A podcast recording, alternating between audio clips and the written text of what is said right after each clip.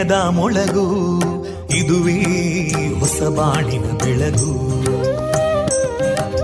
ಪಾಂಚಜನ್ಯದ ಮೊಳಗು ಇದುವೇ ಹೊಸ ಬಾಳಿನ ಬೆಳಗು. ಜನಮಾನಸವಾ. ಅರಳಿಸುವಂತ. ಅರಳಿಸುವಂತ. ಜನಮಾನಸವ ಅರಳಿಸುವಂತ. ವಿವೇಕವಾಣಿಯ ಮೊಳಗು. ಸುಖ ದುಃಖಗಳಿಗೆ ತಾಕೊರಳಾಗುವ ನಿಲ ಪ್ರೀತಿಯದಿ ಮೊಳಗು. ಇದುವೇ ಹೊಸ ಬಾಣಿನ ಬೆಳಗು. ಇದುವೇ ಪಾಂಚಜನ್ಯದ ಮೊಳಗು. ಇದುವೇ ಪಾಂಚಜನ್ಯದ ಮೊಳಗು.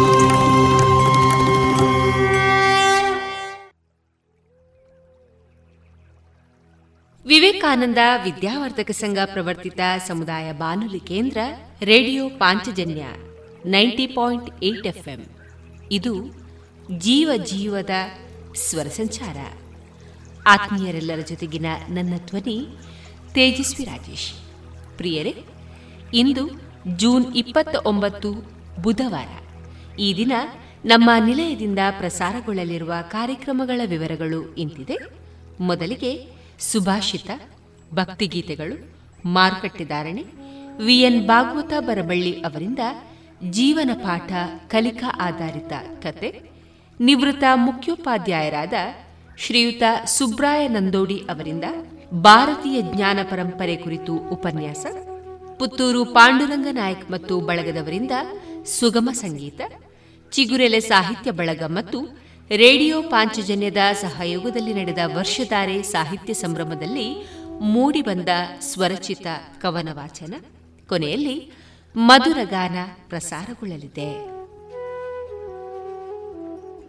ಜಿಎಲ್ಆಚಾರ್ಯ ನ ಪುತ್ತೂರಿನ ಆರು ಸಾವಿರ ಸ್ಕ್ವೇರ್ ಫೀಟ್ನ ನೂತನ ಮಳಿಗೆಯಲ್ಲಿ ಎಲ್ಲ ಪೀಳಿಗೆಯ ಅಭಿರುಚಿಗೆ ಬೇಕಾದ ವೈವಿಧ್ಯಮಯ ಚಿನ್ನ, ಬೆಳ್ಳಿ ಹಾಗೂ ವಜ್ರಾಭರಣಗಳ ವಿಶಿಷ್ಟ ಕಲೆಕ್ಷನ್. ಬನ್ನಿ, ಪರಿಶುದ್ಧತೆಯ ಹೊಸ ಅನುಬಂಧ ಬೆಸೆಯೋಣ. ಮಕ್ಕಳ ಕೋಮಲ ತ್ವಚೆ ಆರೋಗ್ಯ ಮತ್ತು ಬೆಳವಣಿಗೆಗಾಗಿ ಮಕ್ಕಳಿಗೆ ಹಚ್ಚುವ ತೈಲ. ಕಳೆದ ಮೂವತ್ತು ವರ್ಷಗಳಿಂದ ಬಳಕೆಯಲ್ಲಿರುವ ಎಸ್ಡಿಪಿ ಬಾಲಚಿಂತಾಮಣಿ ತೈಲ. ಮಕ್ಕಳ ಆರೋಗ್ಯಕ್ಕಾಗಿ ಇಂದಿನಿಂದಲೇ ಉಪಯೋಗಿಸಿ ಎಸ್ಡಿಪಿ ಬಾಲಚಿಂತಾಮಣಿ ತೈಲ.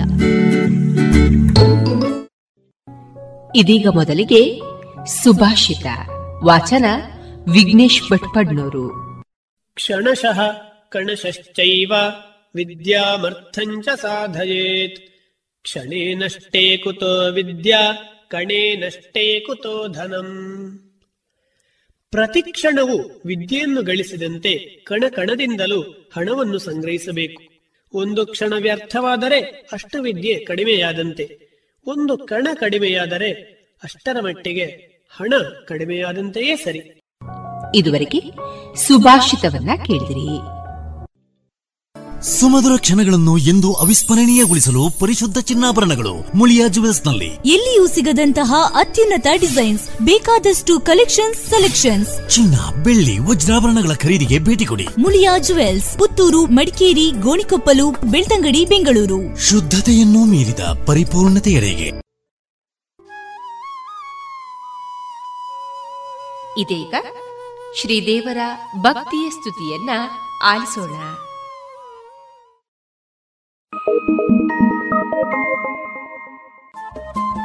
ರೇಡಿಯೋ ಪಾಂಚಜನ್ಯ ತೊಂಬತ್ತು ಬಿಂದು ಎಂಟು ಎಫ್ಎಂ ಸಮುದಾಯ ಬಾನುಲಿ ಕೇಂದ್ರ ಪುತ್ತೂರು. ಇದು ಜೀವ ಜೀವದ ಸ್ವರ ಸಂಚಾರ.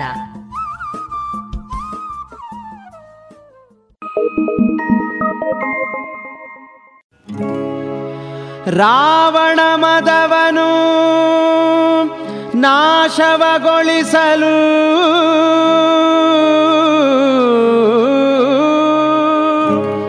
ರಾವಣ ಮದವನು ನಾಶವಗೊಳಿಸಲು. ಬಂದ ಶ್ರೀರಾಮ.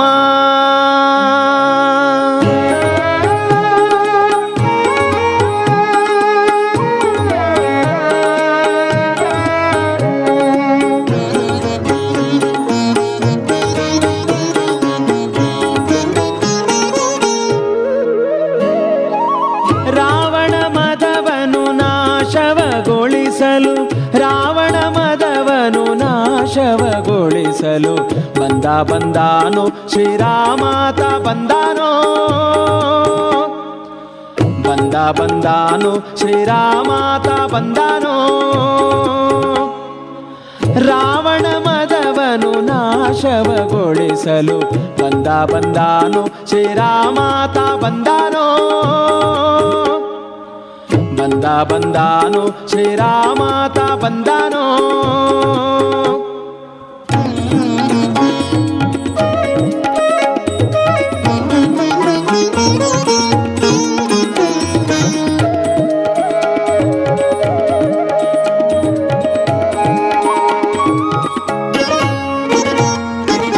ಮಾತೆ ಕೌಸಲ್ಯಾದೇವಿ ಗರ್ಭದಿಂದ ಶ್ರೀ ಚೈತ್ರ ಮಾಸ ನವಮಿ ತಿಥಿಯಲ್ಲಿ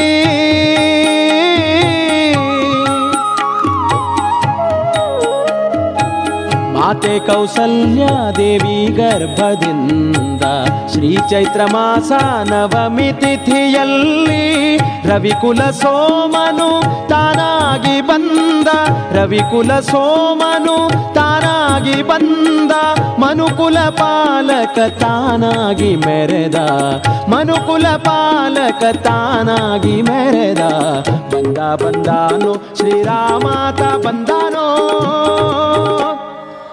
ಬಂದ ಬಂದಾನು ಶ್ರೀರಾಮಾತ ಬಂದಾನೋ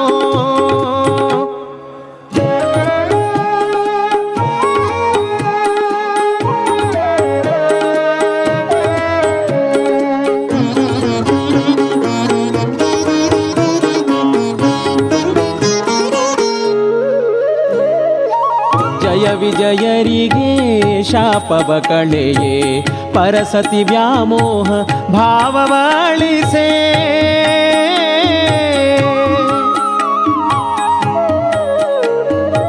ಜಯ ವಿಜಯರಿಗೆ ಶಾಪವ ಕಳೆಯೇ ಪರಸತಿ ವ್ಯಾಮೋಹ ಭಾವವಾಳಿಸೆ. ರಾಮರಾಜ್ಯವನು ಜಗದಲ್ಲಿ ನೆಲೆಸೆ, ರಾಮರಾಜ್ಯವನು ಜಗದಲ್ಲಿ ನೆಲೆಸೆ. ಹನುಮಗೆ ಬ್ರಹ್ಮನ ಪದವಿಯ ಹರಸೆ. ಹನುಮಗೆ ಬ್ರಹ್ಮನ ಪದವಿಯ ಹರಸೆ. ಬಂದ ಬಂದಾನು ಶ್ರೀರಾಮಾತ ಬಂದಾನೋ? ಬಂದ ಬಂದಾನು ಶ್ರೀರಾಮಾತ ಬಂದಾನೋ?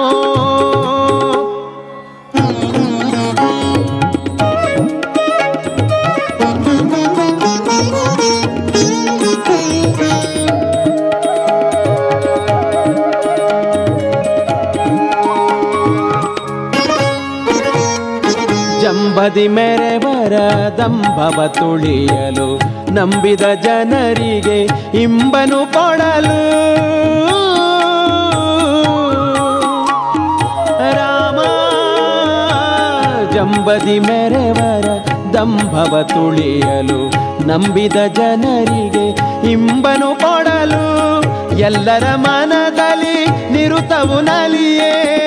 ಎಲ್ಲರ ಮನದಲ್ಲಿ ನಿರುತವು ನಲಿಯೇ ದಾಸರ ಪದಗಳನ್ನು. ರಾಮ ರಾಮ, ದಾಸರ ಪದಗಳ ಕೇಳುತ್ತ ತಣಿಯೇ, ದಾಸರ ಪದಗಳ ಕೇಳುತ್ತ ತಣಿಯೇ. ಬಂದ ಬಂದಾನು ಶ್ರೀರಾಮಾತ ಬಂದಾನೋ. ಬಂದ ಬಂದಾನೋ ಶ್ರೀರಾಮಾತ ಬಂದಾನೋ.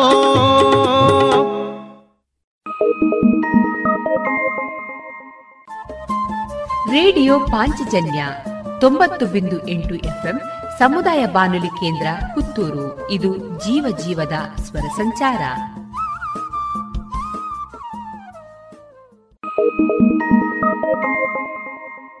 ಶ್ರೀರಾಮ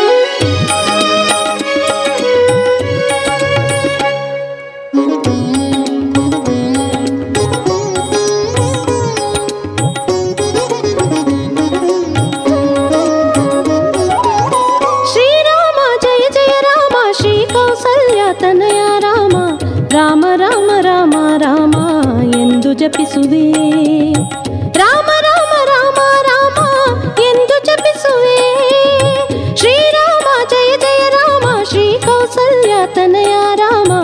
రామ రామ రామ రామ ఎందు జపిసువే రామ రామ రామ రామ ఎందు జపిసువే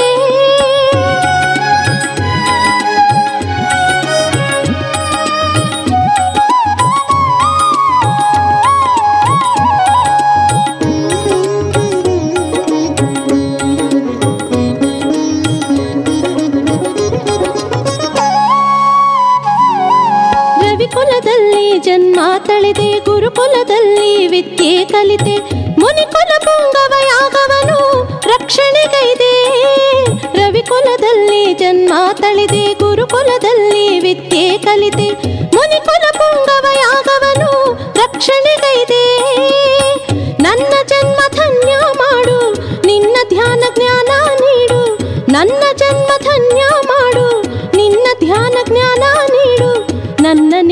ರಕ್ಷಿಸೆಂದು ಕೈಯ ಮುಗಿಯುವೆ. ನಾ ಕೈಯ ಮುಗಿಯುವೆ. ಶ್ರೀರಾಮ, ಜಯ ಜಯ ರಾಮ, ಶ್ರೀ ಕೌಸಲ್ಯ ತನಯ ರಾಮ. ರಾಮ ರಾಮ ರಾಮ ರಾಮ ಎಂದು ಜಪಿಸುವೆ.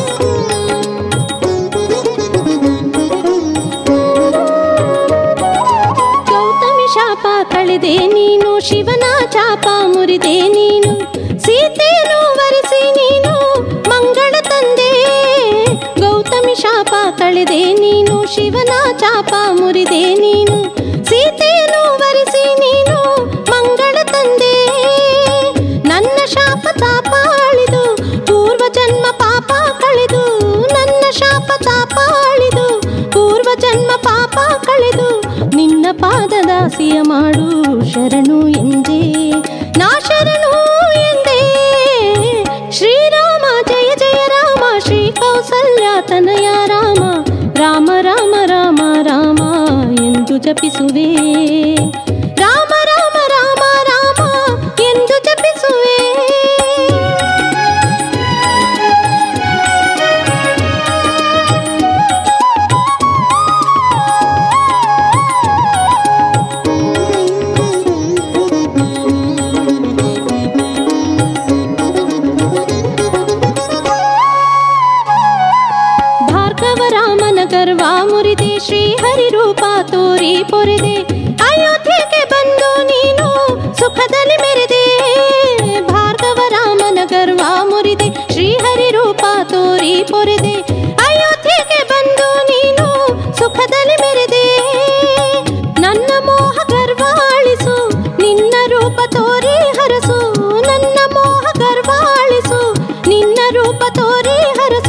ರಾಮ ರಾಮ ರಾಮ ಎಂದು ಧ್ಯಾನ ಮಾಡುವೆ. ನಾ ಧ್ಯಾನ ಮಾಡುವೆ. ಶ್ರೀರಾಮ, ಜಯ ಜಯ ರಾಮ, ಶ್ರೀ ಕೌಸಲ್ಯ, ತನಯ ರಾಮ. ರಾಮ ರಾಮ ರಾಮ ರಾಮ ಎಂದು ಜಪಿಸುವೆ.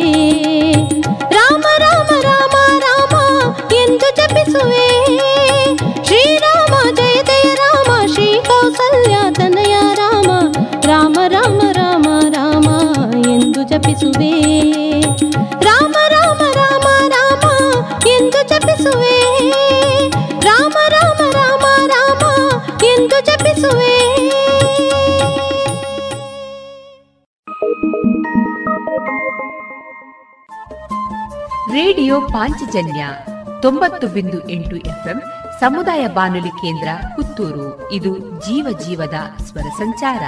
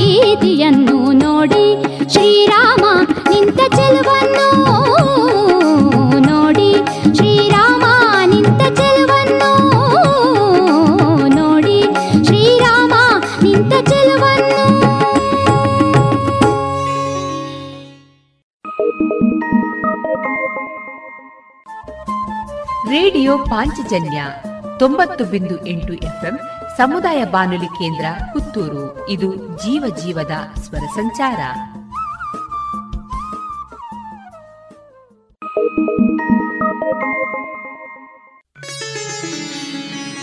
ಮನೆಗೆ ಬಾರಯ್ಯ.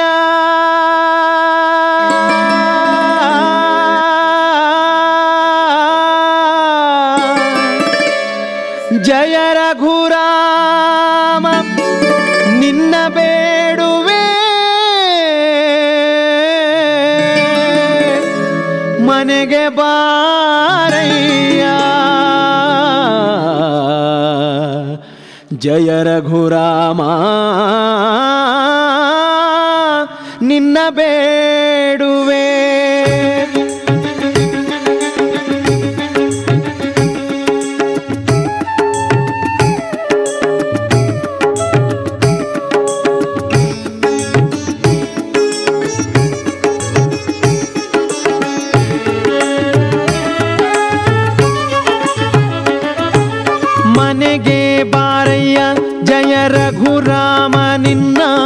ಬೇಡುವೆ. ಮನೆಗೆ ಬಾರಯ್ಯ, ಜಯ ರಘುರಾಮ ನಿನ್ನ ಬೇಡುವೆ.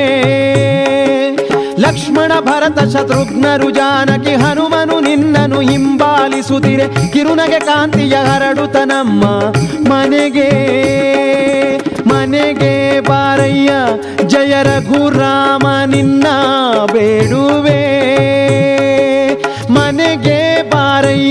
ಜಯ ರಘುರಾಮ ನಿನ್ನ ಬೇಡುವೆ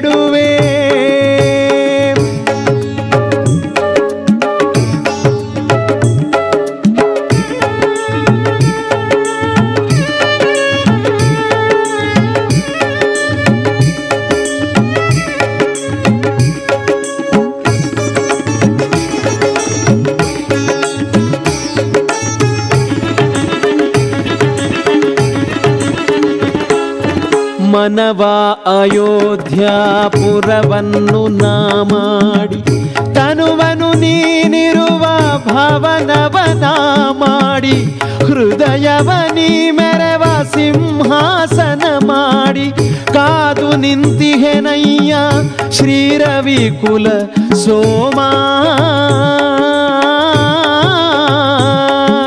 ಕೌಶಿಕ ಮುನಿ ಜೊತೆ ಹೊರಟಿಗ ತೆರದಲ್ಲಿ ಯಾಗವ ರಕ್ಷಣೆ ಮಾಡಿದ ವಿಧದಲ್ಲಿ ಶಿಲೆಯನು ತರುಣಿಯ ಮಾಡಿದ ಪರಿಯಲಿ ಮನದಲ್ಲಿ ತಾಪವ ಅಳಿಸಲು ನಮ್ಮ ಮನೆಗೆ ಬಾರೋ, ಮನೆಗೆ ಬಾರಯ್ಯ, ಜಯ ರಘುರಾಮನಿನ್ನ ಬೇಡುವೆ. ಮನೆಗೆ ಬಾರಯ್ಯ, ಜಯ ರಘುರಾಮನಿನ್ನ ಬೇಡುವೆ.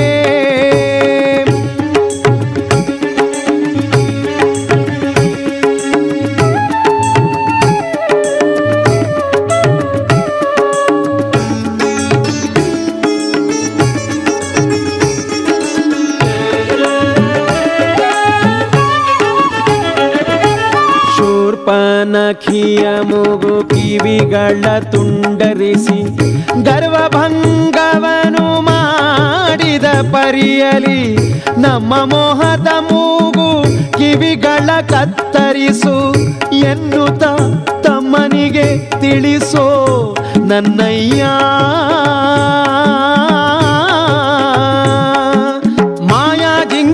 ವಧಿಸಿದ ತೆರದಲ್ಲಿ ಮಾಯೆಯ ಮಂಕನು ಅಳಿಸುತ್ತ ನಮ್ಮನು. ನಿನ್ನಯ ಶ್ರೀಪದ ದಾಸರ ಮಾಡುತ್ತ ಮುಕುತಿಯ ಹಾದಿಯ ತೋರಲು ಮನೆಗೆ. ಬಾಬಾ ಬಾರೋ ಬಾರಯ್ಯ, ಮನೆಗೆ ಬಾರಯ್ಯ. ಜಯ ರಘುರಾಮ, ನಿನ್ನ ಬೇಡುವೆ. ಮನೆಗೆ ಬಾರಯ್ಯ, ಜಯ ರಘುರಾಮ, ನಿನ್ನ ಬೇಡುವೆ ಬೇಡುವೆ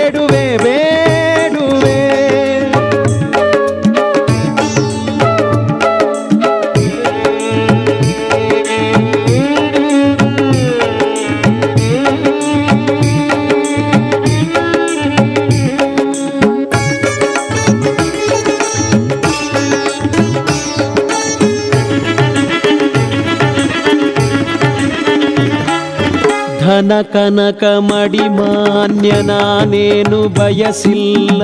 ಜನಗಣ ನನ್ನನು ಹೊಗಳಲು ಬೇಡಿಲ್ಲ. ಘನತರ ಕೀರುತಿಯ ಹಿರಿತನ ಬೇಡಿಲ್ಲ. ನಿನ್ನ ದಾಸನ ಮಾಡು, ಅದು ನನಗೆ ಸಾಕಯ್ಯ. ನಿನ್ನಯ ಪಾದದ ಶಿರದಲ್ಲಿ ಧರಿಸುತ್ತ ಬಾಳುವ ಭಾಗ್ಯವ ನೀಡು. ಪರಿಪರಿ ವಿಧದಲ್ಲಿ ನಿನ್ನನು ಬೇಡುವೆ. ರಾಮ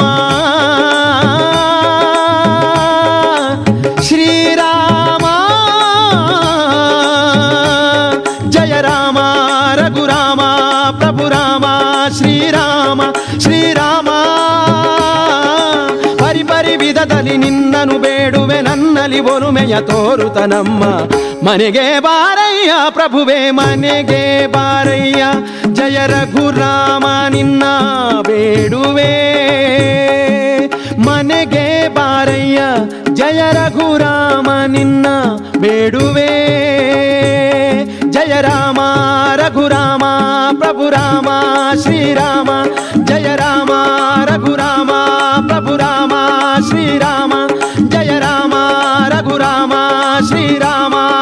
ಪ್ರಭು ರಾಮ, ಜಯ ರಾಮ ರಘುರಾಮ ಪ್ರಭು ರಾಮ ಶ್ರೀರಾಮ ಶ್ರೀರಾಮ ರಾಮ ಜಯ ರಾಮ ರಾಮ, ಜಯ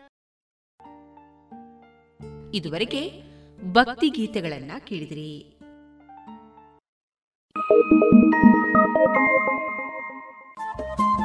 ರೇಡಿಯೋ ಪಾಂಚಜನ್ಯ ತೊಂಬತ್ತು ಬಿಂದು ಎಂಟು ಎಫ್ಎಂ ಸಮುದಾಯ ಬಾನುಲಿ ಕೇಂದ್ರ ಪುತ್ತೂರು. ಇದು ಜೀವ ಜೀವದ ಸ್ವರ ಸಂಚಾರ.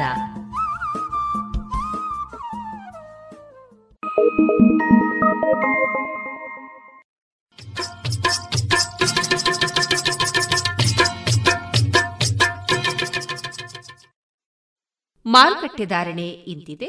ಹೊಸ ಅಡಿಕೆ ಮುನ್ನೂರ ಎಪ್ಪತ್ತ ಐದರಿಂದ ನಾಲ್ಕುನೂರ ಐವತ್ತು, ಹಳೆ ಅಡಿಕೆ ಐನೂರರಿಂದ ಐನೂರ ನಲವತ್ತ ಐದು ಡಬಲ್ ಚೋಲ್ ಐನೂರ ಇಪ್ಪತ್ತರಿಂದ ಐನೂರ ನಲವತ್ತ ಐದು ಹಳೆ ಪಟೋರ ಮುನ್ನೂರ ಐವತ್ತರಿಂದ ಮುನ್ನೂರ ಎಂಬತ್ತ ಐದು ಹೊಸ ಪಟೋರ ಮುನ್ನೂರರಿಂದ ಮುನ್ನೂರ ನಲವತ್ತ ಐದು ಹೊಸ ಉಳ್ಳಿಗಡ್ಡೆ ಇನ್ನೂರರಿಂದ ಇನ್ನೂರ ಐವತ್ತು ಹೊಸ ಕರಿಗೋಟು ಇನ್ನೂರರಿಂದ ಇನ್ನೂರ ಅರವತ್ತು ಕಾಳುಮೆಣಸು ಮುನ್ನೂರ ಎಂಬತ್ತ ಒಂದರಿಂದ ನಾಲ್ಕುನೂರ ಎಪ್ಪತ್ತ ಐದು ಒಣಕೊಕ್ಕೋ ನೂರ ತೊಂಬತ್ತರಿಂದ ಇನ್ನೂರ ಹತ್ತು ಹಸಿಕೊಕ್ಕೋ ನಲವತ್ತರಿಂದ ಅರವತ್ತ ಐದು ರಬ್ಬರ್ ಧಾರಣೆ, ಗ್ರೇಡ್ ಆರ್ಎಸ್ಎಸ್ ಫೋರ್ ನೂರ ಎಪ್ಪತ್ತ ನಾಲ್ಕು ರೂಪಾಯಿ, ಆರ್ಎಸ್ಎಸ್ ಫೈವ್ ನೂರ ಅರವತ್ತ ಐದು ರೂಪಾಯಿ ಲಾಟ್ ನೂರ ಐವತ್ತೇಳು ರೂಪಾಯಿ ಸ್ಕ್ರ್ಯಾಪ್ ನೂರ ಹತ್ತರಿಂದ ನೂರ ಇಪ್ಪತ್ತು ರೂಪಾಯಿ.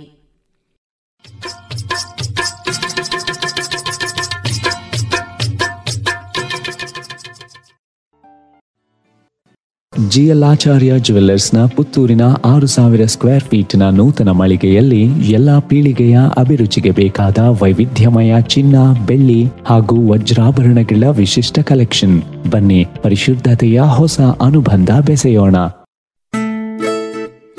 ಮಕ್ಕಳ ಕೋಮಲ ತ್ವಚೆ, ಆರೋಗ್ಯ ಮತ್ತು ಬೆಳವಣಿಗೆಗಾಗಿ ಮಕ್ಕಳಿಗೆ ಹಚ್ಚುವ ತೈಲ ಕಳೆದ ಮೂವತ್ತು ವರ್ಷಗಳಿಂದ ಬಳಕೆಯಲ್ಲಿರುವ ಎಸ್ಡಿಪಿ ಬಾಲಚಿಂತಾಮಣಿ ತೈಲ. ಮಕ್ಕಳ ಆರೋಗ್ಯಕ್ಕಾಗಿ ಇಂದಿನಿಂದಲೇ ಉಪಯೋಗಿಸಿ ಎಸ್ಡಿಪಿ ಬಾಲಚಿಂತಾಮಣಿ ತೈಲ.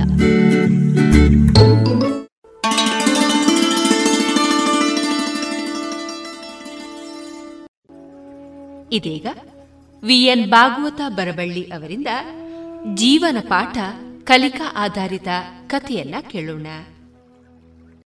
ಕಾಕಣ್ಣ ಗುಬ್ಬಣ್ಣನ ಕತೆ. ನಾವು ಚಿಕ್ಕಂದಿನಲ್ಲಿರುವಾಗ ಈ ಕಥೆಯನ್ನು ಭಾಳಷ್ಟು ಕಡೆಯಲ್ಲಿ ಅಜ್ಜಿಯರು ಹೇಳ್ತಿದ್ರು. ಮಕ್ಕಳಿಗೆ ಕಾಕಣ್ಣ ಗುಬ್ಬಣ್ಣ ಕತೆ ಅಂದರೆ ಭಾಳ ಪ್ರೀತಿ. ಭಾಳ ಸಂತೋಷದಿಂದ ಆಲಿಸ್ತಾ ಇದ್ದರು ಅದೇ ಕಥೆಯನ್ನು ನಾನು ಈಗ ನಿಮ್ಮ ಮುಂದೆ ಹೇಳ್ತಾ ಇದ್ದೇನೆ. ಒಂದು ಊರಿನಲ್ಲಿ ಕಾಕಣ್ಣ, ಗುಬ್ಬಣ್ಣ ಅಂಥೇಳಿ ಭಾಳ ಪ್ರೀತಿಯ ಗೆಳೆಯರವರು ವಾಸ ಮಾಡಿಕೊಂಡಿದ್ದರು ಕಾಕಣ್ಣ ಸಗಣಿಯ ಮನೆಯಿಂದ ಮನೆಯಲ್ಲಿದ್ದರೆ ಗುಬ್ಬಣ್ಣ ತನ್ನ ಎರಡು ಮ, ಮಕ್ಕಳೊಂದಿಗೆ, ಹೆಂಡತಿಯೊಂದಿಗೆ ಕೊಲ್ಲಿನ ಮನೆಯಲ್ಲಿ ವಾಸ ಮಾಡ್ತಾ ಇದ್ದ. ಆದರೆ ಕಾಕಣ್ಣ ಮತ್ತು ಗುಬ್ಬಣ್ಣ ಭಾಳ ಪ್ರೀತಿಯ ಗೆಳೆಯರು. ಒಂದಿನ ಅವರು ಏನು ಮಾಡ್ತಾರೆ ಅಂತಂದರೆ, ಮನೆಯ ಬಟ್ಟೆಗಳನ್ನು ತೊಳೆಯಬೇಕು. ಮನೆಯಲ್ಲೇ ತೊಳೆಯಲಿಕ್ಕೆ ಆಗೋದಿಲ್ಲ ಭಾಳ ಬಟ್ಟೆ ಉಂಟು ಅಂಥೇಳಿ ಕಾಕಣ್ಣ, ಗುಬ್ಬಣ್ಣ ಇಬ್ಬರೂ ಸ್ವಲ್ಪ ದೂರದ ಹಳ್ಳಕ್ಕೆ ನೀರಿನ ಜರಿ ಇರುವಂಥದ್ದಲ್ಲಿ ಹೋಗಿ ಬಟ್ಟೆಯನ್ನು ತೊಳಿತಾರೆ. ಬಟ್ಟೆ ತೊಳಿತಾರೆ ತೊಳಿತಾರೆ ಸಾಕಾಗಷ್ಟು ಸಮಯ ಆಗ್ತದೆ. ನಂತರ ಸಂಜೆ ಸಮಯ ಬಂತಾಗ ಮನೆಗೆ ಹೋಗುವ ಸಂದರ್ಭದಲ್ಲಿ ಜೋರಾಗಿ ಮಳೆ ಬರ್ತದೆ. ಓಹೋ, ಮಳೆ ಬಂತು, ಇನ್ನೂ ನಾವು ಸಮಯ ಮಾಡಬಾರ್ದು, ಮನೆಗೆ ಹೋಗಬೇಕು ಅಂಥೇಳಿ ಇಬ್ಬರೂ ಬರ್ತಾರೆ. ಗುಬ್ಬಣ್ಣನಿಗೂ ಮನೆಯಲ್ಲಿ ಹೆಂಡತಿ, ಮಕ್ಕಳು ಇದ್ದಾರೆ, ಕಾಯ್ತಾ ಇದ್ದಾರೆ, ಲಘು ಹೋಗಬೇಕು ಅಂತೇಳಿ ಇಬ್ಬರು ಬರ್ತಾರೆ. ಮನೆಗೆ ಬಂದು ಗುಬ್ಬಣ್ಣ ತನ್ನ ಮನೆಗೆ ಹೋಗಿ ಆರಾಮಾಗಿ ಇರ್ತಾಳೆ, ಸೇರ್ಕೊಳ್ತಾಳೆ ಆರಾಮಿರ್ತಾಳೆ ಈ ಕಡೆ ಕಾಕಣ್ಣ ತನ್ನ ಮನೆಗೆ ಬಂದು ನೋಡ್ತಾನೆ, ಅವನು ಸಗಣಿ ಮನೆ ಆಗಿದ್ದರಿಂದ ಮಳೆ ಜೋರಾಗಿ ಬಂದು, ಪೂರ್ಣ ಮಳೆ, ಮಳೆಯಲ್ಲಿ ಸಗಣಿ ಪೂರ್ಣ ಕರಡಿ ಮನೆ ಪೂರ್ಣ ಹೋಗಿರ್ತದೆ. ಭಾಳ ದುಃಖ ಆಗ್ತದೆ. ರಾತ್ರಿಯ ಸಮಯ, ಏನು ಮಾಡೋದು? ಏನು ಮಾಡುವ ಹಾಗಿಲ್ಲಲ್ಲ. ಆದರೆ ತನ್ನ ಗೆಳೆಯನಿದ್ದಾನೆ. ಇಂಥ ಸಂದರ್ಭದಲ್ಲಿ ತನ್ನನ್ನು ನೋಡ್ಕೊಳ್ತಾನೆ ಅಂಥೇಳಿ ಸೀದಾ ನೇರವಾಗಿ ಗುಬ್ಬಣ್ಣನ ಮನೆಗೆ ಬರ್ತಾನೆ. ಗುಬ್ಬಣ್ಣ, ಗುಬ್ಬಣ್ಣನ ಹೆಂಡತಿ ಊಟ ಮಾಡಿ ಮಲಗಿರ್ತಾರೆ. ಆದರೂ ಬಾಗಲ ಹೋಗಿ, ಗುಬ್ಬಣ್ಣ ಗುಬ್ಬಣ್ಣ, ಕರೀತಾನೆ. ಯಾರು? ನಾನು ಕಾಕಣ್ಣ ಬಂದಿದ್ದೇನೆ. ಓ ಲಘು ಬಗೆಯಿಂದ ಗುಬ್ಬಣ್ಣ ಬಂದು ಬಾಗಿಲನ್ನು ತೆಗೆದು ನೋಡ್ತಾನೆ. ಕಾಕಣ್ಣ ಮನೆ ಕಡಗಡ ನಡುಗ್ತಾ ಇದ್ದಾನೆ. ಮಳೆಯಲ್ಲಿ ಥಂಡಿಯಾಗಿದೆ. ಓ ಕಾಕಣ್ಣ, ಬಾರ ಒಳಗೆ ಏನು ಮಳೆಯಲ್ಲಿ ತೊಯ್ದುಬಿಟ್ಟಿಯಲ್ಲ ಅಂಥೇಳಿ ಹೇಳ್ತಾನೆ. ಕಾಕಣ್ಣ ತನ್ನ ಮನೆ ಹೋದಂಥ ಸುದ್ದಿಯನ್ನು ಹೇಳ್ತಾನೆ ಅವನಿಗೆ. ಬೇಜಾರು ಮಾಡಿಕೊಡ್ತಾನೆ ಗುಬ್ಬಣ್ಣ. ಗುಬ್ಬಣ್ಣ ಹೆಂಡತಿ ಎಲ್ಲರೂ. ಆಗ ಅವನಿಗೆ ಒಳ್ಳೆಯ ಊಟವನ್ನು ಕೊಟ್ಟು, ಇವತ್ತು ರಾತ್ರಿ ಚಿಂತೆ ಮಾಡಬೇಡ. ನಾಳೆ ನಾವು ನಿಮ್ಮ ಮನೆ ಕಟ್ಟೋದಕ್ಕೆ ಎಲ್ಲ ಸಹಾಯ ಮಾಡ್ತೇವೆ. ನೋಡೋಣ, ಇವತ್ತು ಮಲಗು ನೀನು ಅಂಥೇಳಿ ತನ್ನ ಮಕ್ಕಳನ್ನೇ ಇರಿಸುವಂತಹ ಬೆಚ್ಚಗಿನ ಕೋಣೆಯಲ್ಲಿ ಆ ಕಾಕಣ್ಣನಿಗೆ ಹಾಸಿಗೆಯನ್ನು ಮಾಡಿಕೊಡ್ತಾರೆ. ಮತ್ತು ಅವನಿಗೆ ಬೆಚ್ಚಗಾಗಲಿ ಹೇಳುವ ದೃಷ್ಟಿಯಿಂದ ಅಲ್ಲೇ ಒಂದು ಸಣ್ಣ ಬೆಂಕಿಯ ಇದನ್ನು ಹಾಕಿ ಇಟ್ಟಿರ್ತಾರೆ. ಹೀಗೆ ಚೆನ್ನಾಗಿ ಎಲ್ಲ ಮಲಗಿದ ಸ್ಥಳ ಸ್ತಬ್ಧವಾದಂಥ ಸಂದರ್ಭದಲ್ಲಿ ರಾತ್ರಿ ಹನ್ನೆರಡು ಗಂಟೆ ಸಂದರ್ಭದಲ್ಲಿ ಏನೋ ಡಬ್ಬ ಧ್ವನಿ ಕೇಳುತ್ತದೆ ಗುಬ್ಬಣ್ಣನಿಗೆ. ಗುಬ್ಬಣ್ಣ ಅಲ್ಲಿಂದೇ ಕೇಳ್ತಾನೆ, ಕಾಕಣ್ಣ, ಏನದು? ಧ್ವನಿ ಕೇಳ್ತಾ ಉಂಟಲ್ಲ, ನಿನ್ನ ರೂಮ್ನಲ್ಲಿ ಬಂದಾಗೆ ಕೇಳ್ತಲ್ಲ ಆ ಧ್ವನಿ?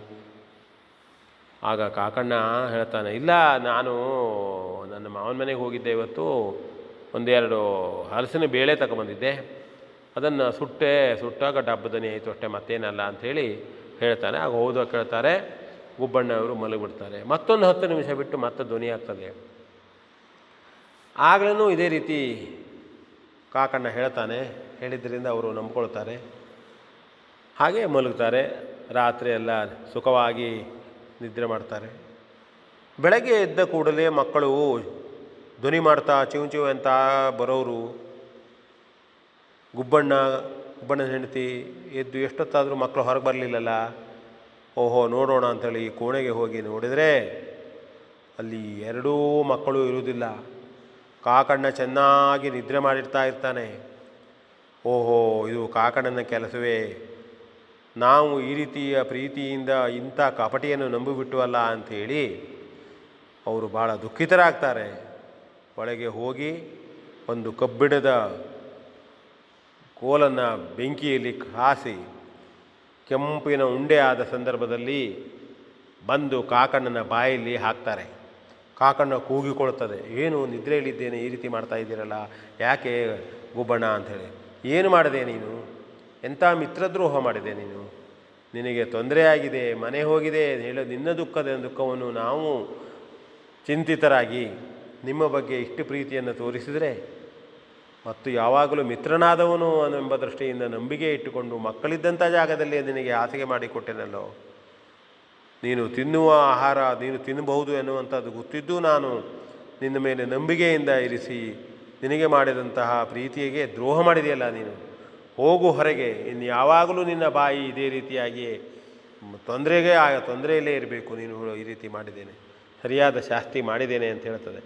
ಆಗ ಕಾಕಣ್ಣಿಗೆ, ಓಹೋ, ತಾನು ಎಷ್ಟು ಕೆಟ್ಟ ಕೆಲಸ ಮಾಡಿದೆ ಅಂತ ಆದರೂ ಕೂಡ ಶಿಕ್ಷೆ ತನಗೆ ಅಂಥೇಳಿ ಹಾರ್ತಾ ಕಾವುಕ ಅಂತ ಹಾರಿ ಹೋಗ್ತದೆ. ಇದನ್ನು ನೋಡಿದಾಗ ಮಿತ್ರದ್ರೋಹ ನಾವು ಮಾಡಬಾರದು. ಯಾರಿಗೂ ನಾವು ಪ್ರೀತಿಯಿಂದ ನಂಬಿದಂತಹ ಜನರಿಗೆ ದ್ರೋಹ ಮಾಡಲಿಕ್ಕೆ ಹೋಗಬಾರ್ದು ಹೇಳ್ತಕ್ಕಂಥ ಒಂದು ನೀತಿಯನ್ನು ಈ ಕತೆ ನಮಗೆ ಹೇಳ್ತದೆ. ಇದನ್ನು ಕೇಳುತ್ತಾ ನಾನು ಈ ಕಥೆಯನ್ನು ಮುಂದುವರಿಸ್ತೇನೆ. V N Bhagwat Barballi. ಇದುವರೆಗೆ ವಿ ಎನ್ ಭಾಗವತ ಬರಬಳ್ಳಿ ಅವರಿಂದ ಜೀವನ ಪಾಠ ಕಲಿಕಾ ಆಧಾರಿತ ಕಥೆಯನ್ನ ಕೇಳಿದ್ರಿ.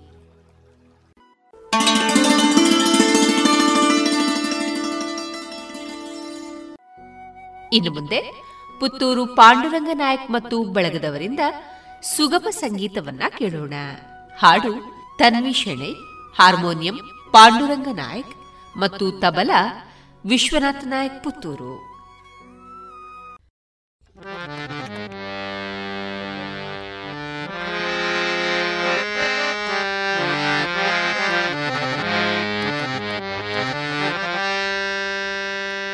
ಭಕ್ತಿ up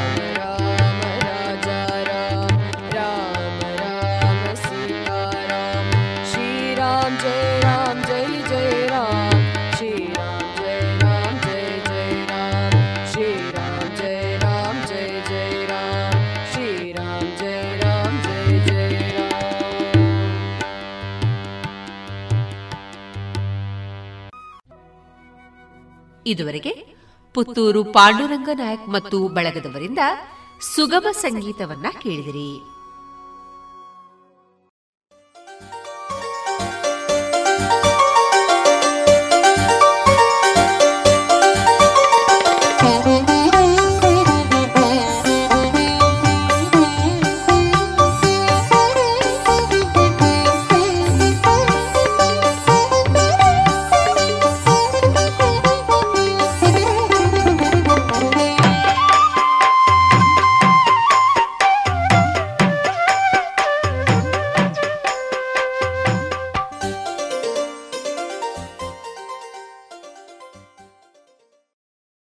ಇನ್ನು ಮುಂದೆ ನಿವೃತ್ತ ಮುಖ್ಯೋಪಾಧ್ಯಾಯರಾದ ಶ್ರೀಯುತ ಸುಬ್ರಾಯ ನಂದೋಡಿ ಅವರಿಂದ ಭಾರತೀಯ ಜ್ಞಾನ ಪರಂಪರೆ ಕುರಿತು ಉಪನ್ಯಾಸವನ್ನ ಕೇಳೋಣ.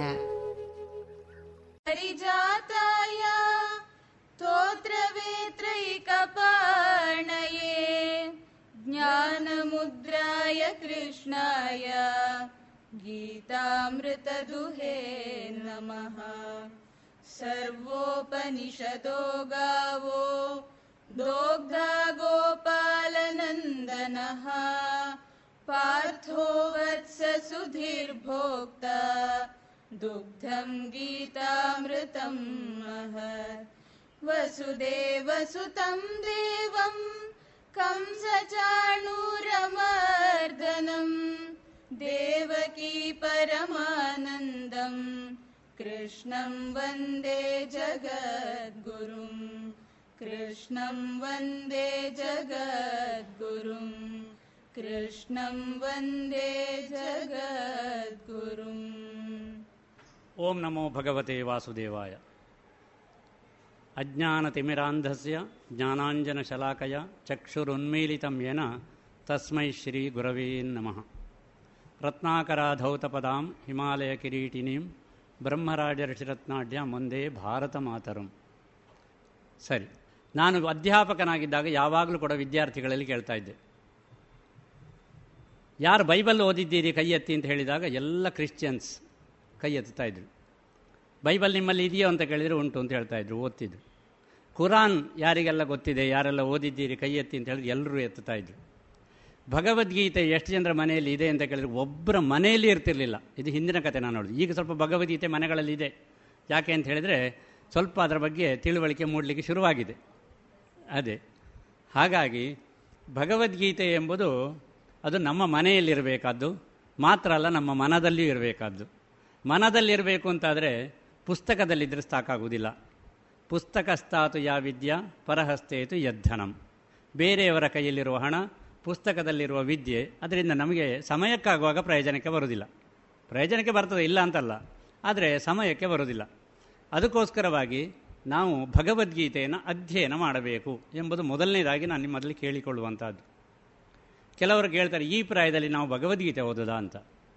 ಯಾಕೆಂದರೆ ಆ ಭಗವದ್ಗೀತೆಯಲ್ಲಿ ಏನು ಉಂಟು ಅಂತ ಅವರಿಗೆ ಗೊತ್ತಿಲ್ಲ. ಅದಕ್ಕೋಸ್ಕರವಾಗಿ ಹಾಗೆ ಕೇಳ್ತಾರಷ್ಟೇ.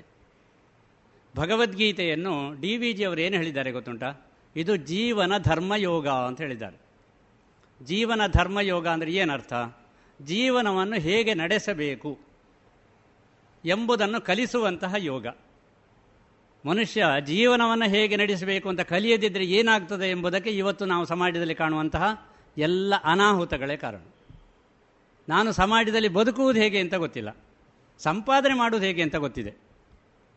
ಜಾಸ್ತಿ ಸಂಪಾದನೆ ಮಾಡೋದು ಹೇಗೆ ಅದು ಗೊತ್ತಿದೆ. ಮೋಸ ಮಾಡೋದು ಹೇಗೆ, ವಂಚನೆ ಮಾಡೋದು ಹೇಗೆ ಇನ್ನೊಬ್ಬರನ್ನ ಹಿಂಸೆ ಮಾಡೋದು ಹೇಗೆ? ಇದೆಲ್ಲವೂ ಗೊತ್ತಿದೆ.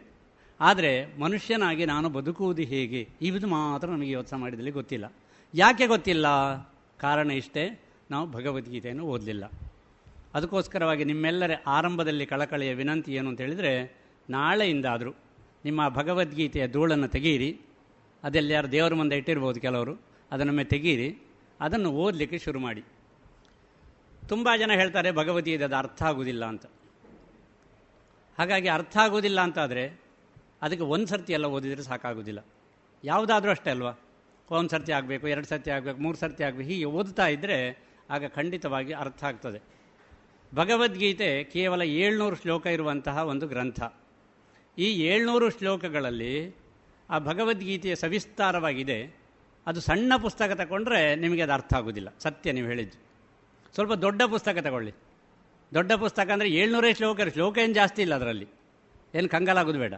ಏಳ್ನೂರು ಶ್ಲೋಕವೇ ಇರೋದು. ಆ ಏಳ್ನೂರು ಶ್ಲೋಕಗಳ ಬಗ್ಗೆ ಮಾಹಿತಿ, ವಿವರಣೆ ಇದೆಯಲ್ಲ?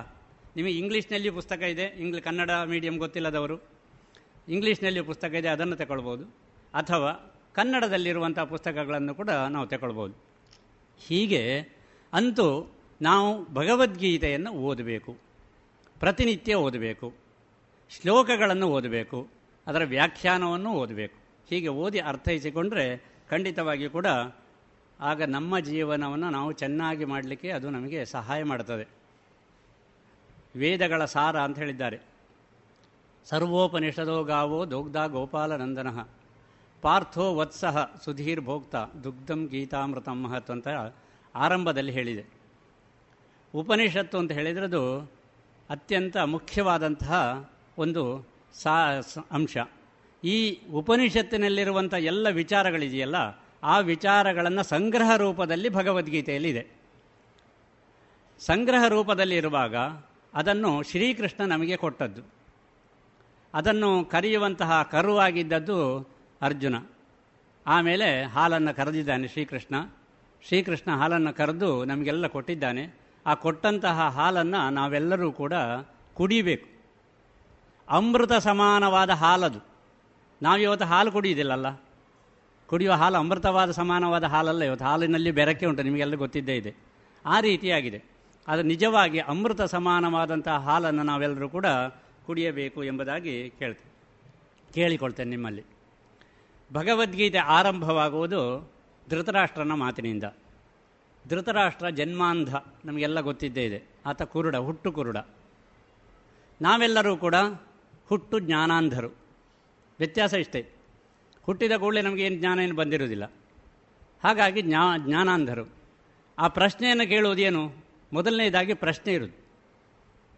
ಧರ್ಮಕ್ಷೇತ್ರೇ ಕುರುಕ್ಷೇತ್ರೇ ಸಮವೇತ ಯುಯೋತ್ಸವ ಮಾಮಕಾ ಪಾಂಡವಾಶ್ಚೈವ ಕಿಮ ಕುರುವತ ಸಂಜಯ ಅಂತ ಪ್ರಶ್ನೆ ಕೇಳೋದು ಮೊದಲನೇದು. ಸಂಜಯನ ಹತ್ರ ಪ್ರಶ್ನೆ ಕೇಳ್ತಾನೆ. ಏನು ಮಾಡ್ತಾ ಇದ್ದಾರೆ ಎಂಬುದನ್ನು ತಿಳಿಯುವ ಸಲುವಾಗಿ ಮಾಡ್ತಾ ಇದ್ದಂಥ ಒಂದು ಪ್ರಶ್ನೆ. ಅದು ಎಲ್ಲಿ? ಧರ್ಮಕ್ಷೇತ್ರದಲ್ಲಿ. ಧರ್ಮಕ್ಷೇತ್ರದವಾದಂತಹ ಕುರುಕ್ಷೇತ್ರ. ನಮ್ಮ ದೇಶವೇ ಹಾಗೆ, ನಮ್ಮ ದೇಶ ಧರ್ಮಕ್ಷೇತ್ರ. ಈಗ ಅಧರ್ಮ ತಾಂಡವವಾಡ್ತಾ ಉಂಟು ಅಂತ ಹೇಳಿ ನೀವೆಲ್ಲ ಅಧರ್ಮ ಕ್ಷೇತ್ರ ಅಂತ ತಿಳ್ಕೊಳ್ಬೇಡಿ. ಸಾಕಷ್ಟು ಧಾರ್ಮಿಕ ಪ್ರವೃತ್ತಿಯುಳ್ಳವರು ಇವತ್ತು ಇದ್ದಾರೆ. ಧರ್ಮ ಸಾಕಷ್ಟು ಪ್ರಮಾಣದಲ್ಲಿ ಇದ್ದದ್ರಿಂದ ನಾವು ಹೀಗಿದ್ದೇವೆ. ಎಷ್ಟೋ ವರ್ಷಗಳ, ಸಾವಿರಾರು ವರ್ಷಗಳ ಅವ್ಯಾಹತವಾದಂತಹ ದಾಳಿ ನಮ್ಮ ದೇಶದ ಮೇಲೆ ಆಗಿದೆ. ಆದರೂ ಸಹಿತ ನಾವು ಇವತ್ತು ಧರ್ಮವನ್ನು ಆಚರಣೆ ಮಾಡುವವರು ಸಾಕಷ್ಟು ಜನ ಇದ್ದೇವೆ ನಾವು. ಆದ್ದರಿಂದ ಇದು ಧರ್ಮಕ್ಷೇತ್ರ, ಇದು ಕರ್ಮಕ್ಷೇತ್ರವೂ ಹೌದು.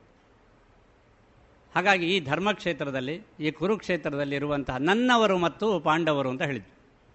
ಅವನು ಸ್ವಲ್ಪ ಏನು, ಅವನ ಮನಸ್ಸಿನಲ್ಲಿ ತನ್ನವರು ಬೇರೆ, ಪಾಂಡವರು ಬೇರೆ ಅಂತ ಬಂದಿದೆ. ಅವನು ನಿಜವಾಗಿ ರಾಜ, ರಾಜನಾದವರಿಗೆ ಆ ಭಾವನೆ ಇರಬಾರ್ದು. ಆದರೆ ಅವನಿಗೆ ಆ ಭಾವನೆ ಬಂದಿದೆ. ಅದಕ್ಕೋಸ್ಕರವಾಗಿ ಅವ ಆ ರೀತಿಯ ಪ್ರಶ್ನೆಯನ್ನು ಕೇಳಿದ.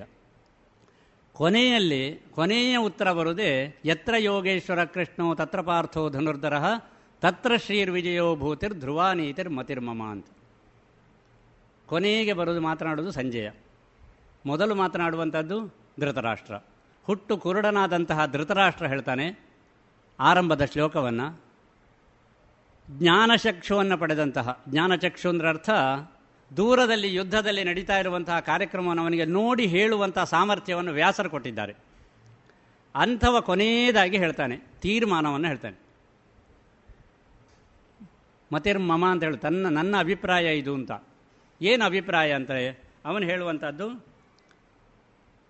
ತದ್ ಎತ್ರ ಯೋಗೇಶ್ವರ ಕೃಷ್ಣ, ಎಲ್ಲಿ ಶ್ರೀಕೃಷ್ಣ ಇದ್ದಾನೆ? ಯತ್ರ ಪಾರ್ಥೋ ಧನುರ್ಧರ, ಎಲ್ಲಿ ಧನುರ್ಧಾರಿಯಾದಂತಹ ಅರ್ಜುನ ಇದ್ದಾನೆ? ತತ್ರ ಶ್ರೀಹಿ, ವಿಜಯ ಭೂತಿ ಧ್ರುವಾನೀತಿ ಈ ನಾಲ್ಕು ಅಂಶಗಳು ಇರ್ತಾರೆ ಅಂತ. ಹಾಗಾದರೆ ಯಾರು ಬೇಕು ಹೇಳಿ? ಶ್ರೀಕೃಷ್ಣ ಬೇಕು ಅಂದರೆ ಏನು? ಧರ್ಮ ಬೇಕು. ಶ್ರೀಕೃಷ್ಣ ಬೇಕು ಅಂದ್ರೆ ಅರ್ಥ ಧರ್ಮ ಬೇಕು. ಶ್ರೀಕೃಷ್ಣ ಬೇಕು ಅಂದ್ರೆ ಅರ್ಥ ಜ್ಞಾನ ಬೇಕು. ಹಾಗೆ ಜ್ಞಾನ ಎಲ್ಲಿದೆಯೋ?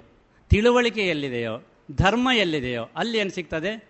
ಶ್ರೀ, ವಿಜಯ, ಭೂತಿ ಮತ್ತು ಧ್ರುವಾನೀತಿ ಅಂತ ಅರ್ಥ. ಹಾಗೆ ಧನುರ್ಧಾರಿಯಾದಂತಹ ಅರ್ಜುನ ಧನುರ್ಧಾರಿ ಅಂದರೆ ಅರ್ಥ ಏನು? ಯುದ್ಧಕ್ಕೆ ಸಿದ್ಧನಾದವ ಅಂತ ಅದರ ಅರ್ಥ. ಹಾಗೆಯೇ ನಾವು ಕೂಡ ಕರ್ಮಕ್ಷೇತ್ರದಲ್ಲಿ ಇರುವವರು ನಾವೆಲ್ಲ. ನಾವೆಲ್ಲರೂ ಕೂಡ ನಮ್ಮ ಕರ್ತವ್ಯವನ್ನು ಚೆನ್ನಾಗಿ ಮಾಡಲಿಕ್ಕೆ ಪ್ರಾರಂಭ ಮಾಡಿದರೆ ಆಗ ಅಲ್ಲಿ ವಿಜಯ ಇದೆ ಅಂತ ಅರ್ಥ. ಹಾಗಾಗಿದು ಜ್ಞಾನವೂ ಬೇಕು, ನಮ್ಮ ಕರ್ಮವೂ ಬೇಕು. ಇದು ಎರಡೂ ಇದ್ದರೆ ಮಾತ್ರ ಆಗ ನಮಗೆ ಎಲ್ಲವೂ ಸಿಗ್ತದೆ. ಶ್ರೀ ಸಿಗ್ತದೆ, ಆಮೇಲೆ ಭೂತಿ ಸಿಗ್ತದೆ ಅದೇ ರೀತಿಯಲ್ಲಿ ವಿಜಯ ಸಿಗ್ತದೆ ಧ್ರುವ ನೀತಿ ಸಿಗ್ತದೆ. ಅಂದರೆ ಅರ್ಥ ಏನು? ಜ್ಞಾನವಂತರಾಗಿ ನಮ್ಮ ನಮ್ಮ ಕರ್ತವ್ಯವನ್ನು ನಾವು ಚೆನ್ನಾಗಿ ಮಾಡಿದರೆ, ಸ್ವಕರ್ಮಣ ತಮಭ್ಯರ್ಚ್ಯ ಅಂತ ಹೇಳಿದ್ದಾರೆ ಇಡೀ ಭಗವದ್ಗೀತೆಯಲ್ಲಿ. ನಾವು ಭಗವಂತನ ಪೂಜೆ ಅಂದರೆ ಯಾವುದು? ಕಾಯಕವೇ ಕೈಲಾಸ. ಕರ್ತವ್ಯದ ಮೂಲಕ ಪೂಜೆ ಮಾಡಬೇಕು. ವಿದ್ಯಾರ್ಥಿಗಳಾದರೆ ಯಾವ ರೀತಿಯ ಪೂಜೆ ಮಾಡಬೇಕು? ಅವರ ಕರ್ತವ್ಯ ಏನು ವಿದ್ಯಾರ್ಥಿಯದ್ದು? ಆ ಕರ್ತವ್ಯವನ್ನು ಚೆನ್ನಾಗಿ ಮಾಡಬೇಕು, ನಿರ್ವಂಚನೆಯಿಂದ ಮಾಡಬೇಕು. ಉದ್ಯೋಗಸ್ಥನಾಗಿದ್ದರೆ ಅವನ ಉದ್ಯೋಗವನ್ನು ಚೆನ್ನಾಗಿ ನಿರ್ವಂಚನೆಯಿಂದ ಮಾಡಬೇಕು. ಒಬ್ಬ ಅಧಿಕಾರಿಯಾಗಿದ್ದರೆ ತನ್ನ ಕೆಲಸವನ್ನು ನಿರ್ವಂಚನೆಯಿಂದ ಮಾಡಬೇಕು. ಹಾಗೆ ಮಾಡಿದರೆ ಆಗ ಅಲ್ಲಿ ಏನು ಸಿಗ್ತದೆ? ಮಂಗಳಮಯ ವಾತಾವರಣ ನಿರ್ಮಾಣ ಆಗ್ತದೆ. ಅಲ್ಲಿ ನಮಗೆ ಸಂಪತ್ತು ಬರ್ತದೆ. ಅಲ್ಲಿ ನಮಗೆ ಐಶ್ವರ್ಯ ಬರ್ತದೆ. ಅಲ್ಲಿ ಸರಿಯಾದಂತಹ ಶಾಶ್ವತವಾದಂತಹ ಧರ್ಮ ನೆಲೆಸ್ತಿದೆ ಅಂತ ಅರ್ಥ. ಹಾಗಾದರೆ ಪ್ರತಿಯೊಬ್ಬ ವ್ಯಕ್ತಿಗೂ ಕೂಡ ಭಗವದ್ಗೀತೆ ಬೇಕೋ ಬೇಡೋ ನೀವು ಯೋಚನೆ ಮಾಡ್ಬೋದಲ್ಲ? ಆರಂಭದಲ್ಲಿ ಜ್ಞಾನಾಂಧರಾದಂತಹ ನಾವೇ ಪ್ರಶ್ನೆ ಕೇಳಿಕೊಳ್ಳುವುದು ಜ್ಞಾನಾಂಧರಾದಂಥ ನಾವು ಪ್ರಶ್ನೆ ಕೇಳಿಕೊಳ್ಳುವುದು ಪ್ರಶ್ನೆ ಕೇಳಿಕೊಂಡಾಗ ನಮಗೆ ಉತ್ತರ ಅದರಲ್ಲಿ ಸಿಗ್ತಾ ಹೋಗ್ತದೆ. ಆಮೇಲೆ ಮಧ್ಯ ಮಧ್ಯದಲ್ಲಿ ನಮಗೆ ಪುನಃ ಪ್ರಶ್ನೆ ಬರ್ತದೆ. ಆ ಪ್ರಶ್ನೆ ಬಂದಾಗ ಅದಕ್ಕೆ ಆ ಪ್ರಶ್ನೆಯನ್ನು ಭಗವಂತನಲ್ಲಿ ಆ ಅರ್ಜುನ ಕೇಳ್ತಾ ಬರ್ತಾನೆ, ನಮಗೆ ಬಂದ ಪ್ರಶ್ನೆ ಅವನಿಗೆ ಬಂದದ್ದು. ಹಾಗೆ ಬಂದಾಗ ಆಗ ತಕ್ಷಣ ಅದಕ್ಕೆ ಸರಿಯಾದ ಉತ್ತರವನ್ನು ಭಗವಂತ ಎಲ್ಲ ಕಡೆಯಲ್ಲಿ ಕೊಡ್ತಾ ಬರ್ತಾನೆ. ಹೀಗೆ ಒಂದು ಭಗವದ್ಗೀತೆ ಎಂಬುದು ಒಟ್ಟು ಇರುವಂಥದ್ದು ಆರಂಭದಿಂದ ಕೊನೆಯ ತನಕದ್ದು ಹೇಗಿದೆ ಅಂತ ಹೇಳಿ ಇನ್ನು, ಬಹಳ ಮುಖ್ಯವಾಗಿ ಇನ್ನೇನು ಅಂತ ಹೇಳಿದರೆ ಜ್ಞಾನದ ಬಗ್ಗೆ ಬರ್ತೇನೆ ನಾನು ಸ್ವಲ್ಪ ವಿಚಾರವನ್ನು. ಜ್ಞಾನ ಯೋಗ ಅಂತ ಒಂದು ಅಧ್ಯಾಯವೇ ಇದೆ. ಆ ಅಧ್ಯಾಯವನ್ನು ನಾವು ಅಧ್ಯಯನ ಮಾಡಬೇಕು. ಅದರಲ್ಲಿ ಆ ಜ್ಞಾನಯೋಗ ಎಂಬುದು ನಾಲ್ಕನೆಯ ಅಧ್ಯಾಯ ಅದು. ಶ್ರೀ ನಮ್ಮ ಯಜ್ಞವನ್ನು ನಾವೆಲ್ಲ ನಾವು ಯಜ್ಞದ ಬಗ್ಗೆ ಹೇಳಬೇಕು. ಈಗ ಮುಖ್ಯವಾಗಿ ಜ್ಞಾನದ ಬಗ್ಗೆ ಹೇಳಬೇಕಾದ್ರೆ. ಯಾಕೆ ಅಂತ ಹೇಳಿದ್ರೆ, ಯಜ್ಞ ಅಂದರೆ ಏನು ಅಂತ ಕೇಳಿದರೆ ನಮಗೆಲ್ಲರಿಗೂ ಕೂಡ ಕಲ್ಪನೆ ಬರುವುದೇನು? ಹೋಮ, ಹವನ, ತುಪ್ಪ ಹಾಕೋದು, ಸಮಿತ್ ಹಾಕೋದು, ಭಟ್ರು ಬರೋದು, ಮಂತ್ರ ಹೇಳೋದು, ಹೋಮದ ಕುಂಡ ತಯಾರು ಮಾಡೋದು. ಇದು ಯಜ್ಞ. ಆದರೆ ಭಗವಂತ ಇದನ್ನು ಹೇಳಲಿಲ್ಲ ಇದು ಯಜ್ಞ ಹೌದು, ಅಲ್ಲ ಅಂತಲ್ಲ. ಇದು ಯಜ್ಞವೇ. ದ್ರವ್ಯಯಜ್ಞಾಸ್ತಪೋ ಯಜ್ಞ, ಜ್ಞಾನಯಜ್ಞಾಸ್ತಥಾಪರೆ. ಸ್ವಾಧ್ಯಾಯ ಜ್ಞಾನಯಜ್ಞಾಶ್ಚ ಯತಯ ಸಂಶಿತವ್ರತಾ ಎಷ್ಟು ವ್ರ, ಯಜ್ಞಗಳಿವೆ ಅಂತ ಹೇಳಿದ್ದು ತುಂಬ ಇದೆ.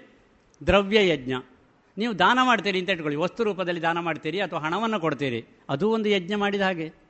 ಅಗತ್ಯ ಇಲ್ವ ಅದು? ಬೇರೆಯವರಿಗೆ ಸಹಾಯ ಮಾಡಬೇಡುವ? ಹಾಗೆ ಸಹಾಯ ಮಾಡ್ತಾ ಇರೋದು ಕೂಡ ಒಂದು ಯಜ್ಞ. ಆಮೇಲೆ ಜ್ಞಾನ ಯಜ್ಞ ಜ್ಞಾನವನ್ನು ನಾವು ಇನ್ನೊಬ್ಬರಿಗೆ ಕೊಡಬೇಕು. ನಮಗೆ ಗೊತ್ತಿರೋ ವಿಚಾರವನ್ನು ಹತ್ತಾರು ಜನರಿಗೆ ಹೇಳಿದರೆ ಅವರಿಗೆ ಅವರ ಜ್ಞಾನ ಜಾಸ್ತಿ ಆಗ್ತದೆ. ಅದಕ್ಕೋಸ್ಕರವಾಗಿ ಜ್ಞಾನವೂ ಕೂಡ, ಜ್ಞಾನ ದಾನ ಮಾಡುವುದು ಕೂಡ ಒಂದು ಯಜ್ಞ.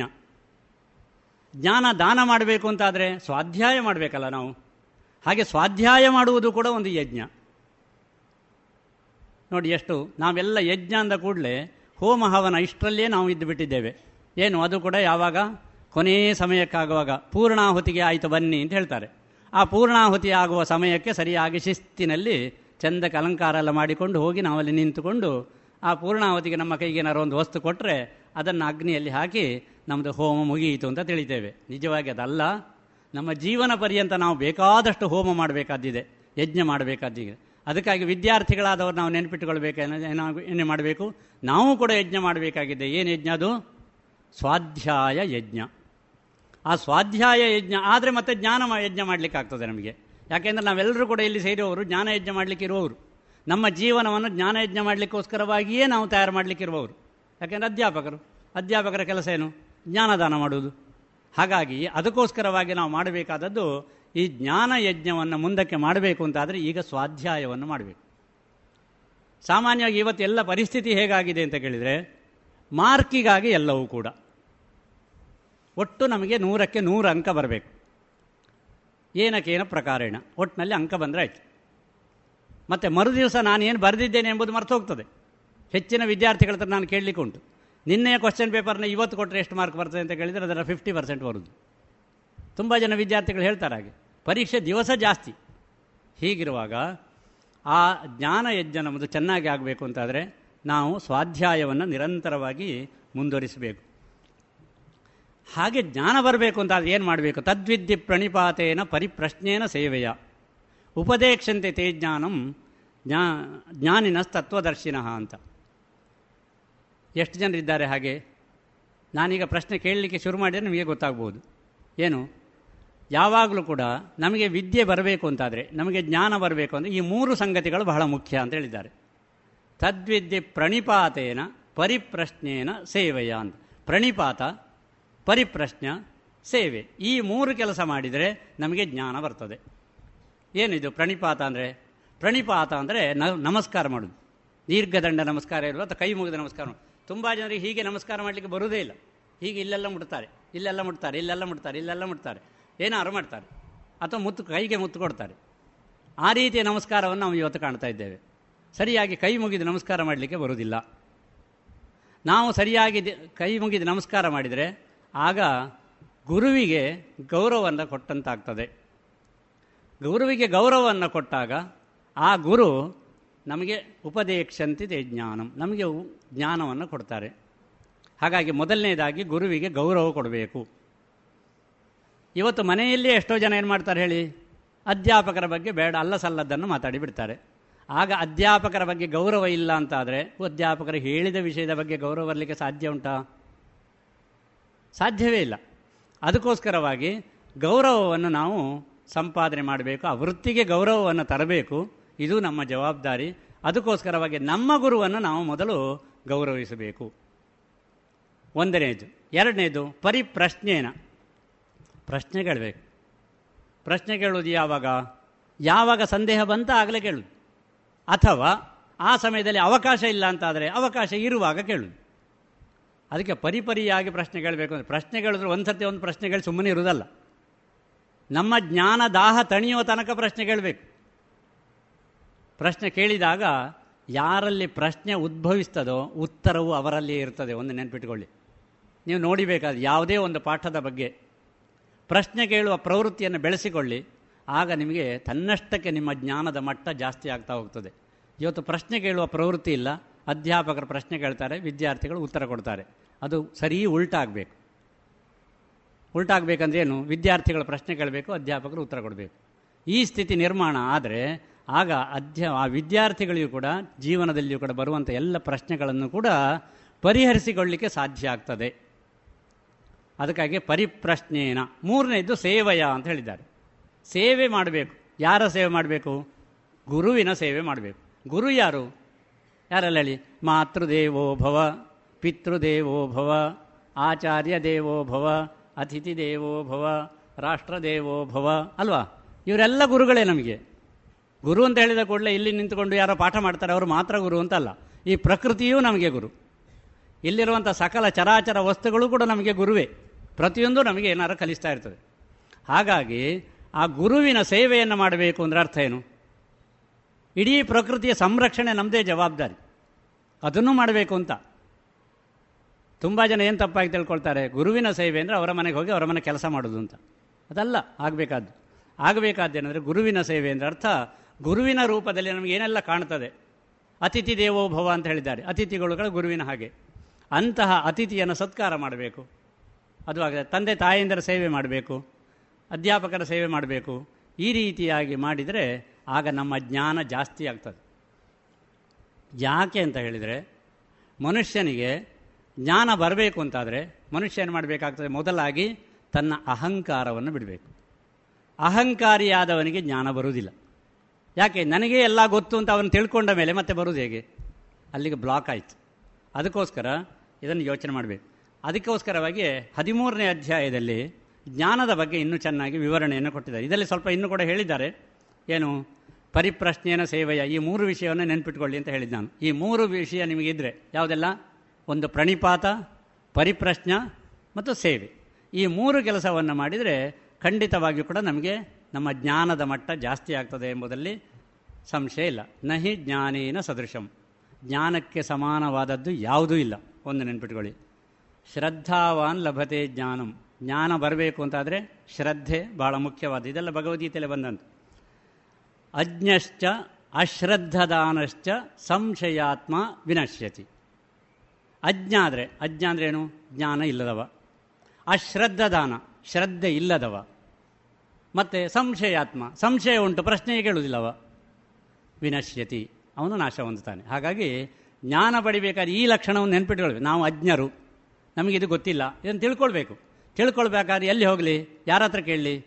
ಇದನ್ನು ಸ್ವಲ್ಪ ಯೋಚನೆ ಮಾಡಬೇಕು. ಹಾಗೆ ಯೋಚನೆ ಮಾಡಿ, ಯೋಜನೆ ಮಾಡಿ ನಾವು ಮಾತನಾಡಿದಾಗ ಆಗ ಖಂಡಿತವಾಗಿಯೂ ಕೂಡ ನಮ್ಮ ಸಂಶಯಗಳೆಲ್ಲ ನಿವಾರಣೆಯಾಗ್ತವೆ. ಸಂಶಯಗಳೆಲ್ಲ ನಿವಾರಣೆಯಾಗಿ ನಮ್ಮ ತಿಳುವಳಿಕೆ ಜ್ಞಾನದ ಮಟ್ಟ ಜಾಸ್ತಿ ಆಗ್ತದೆ.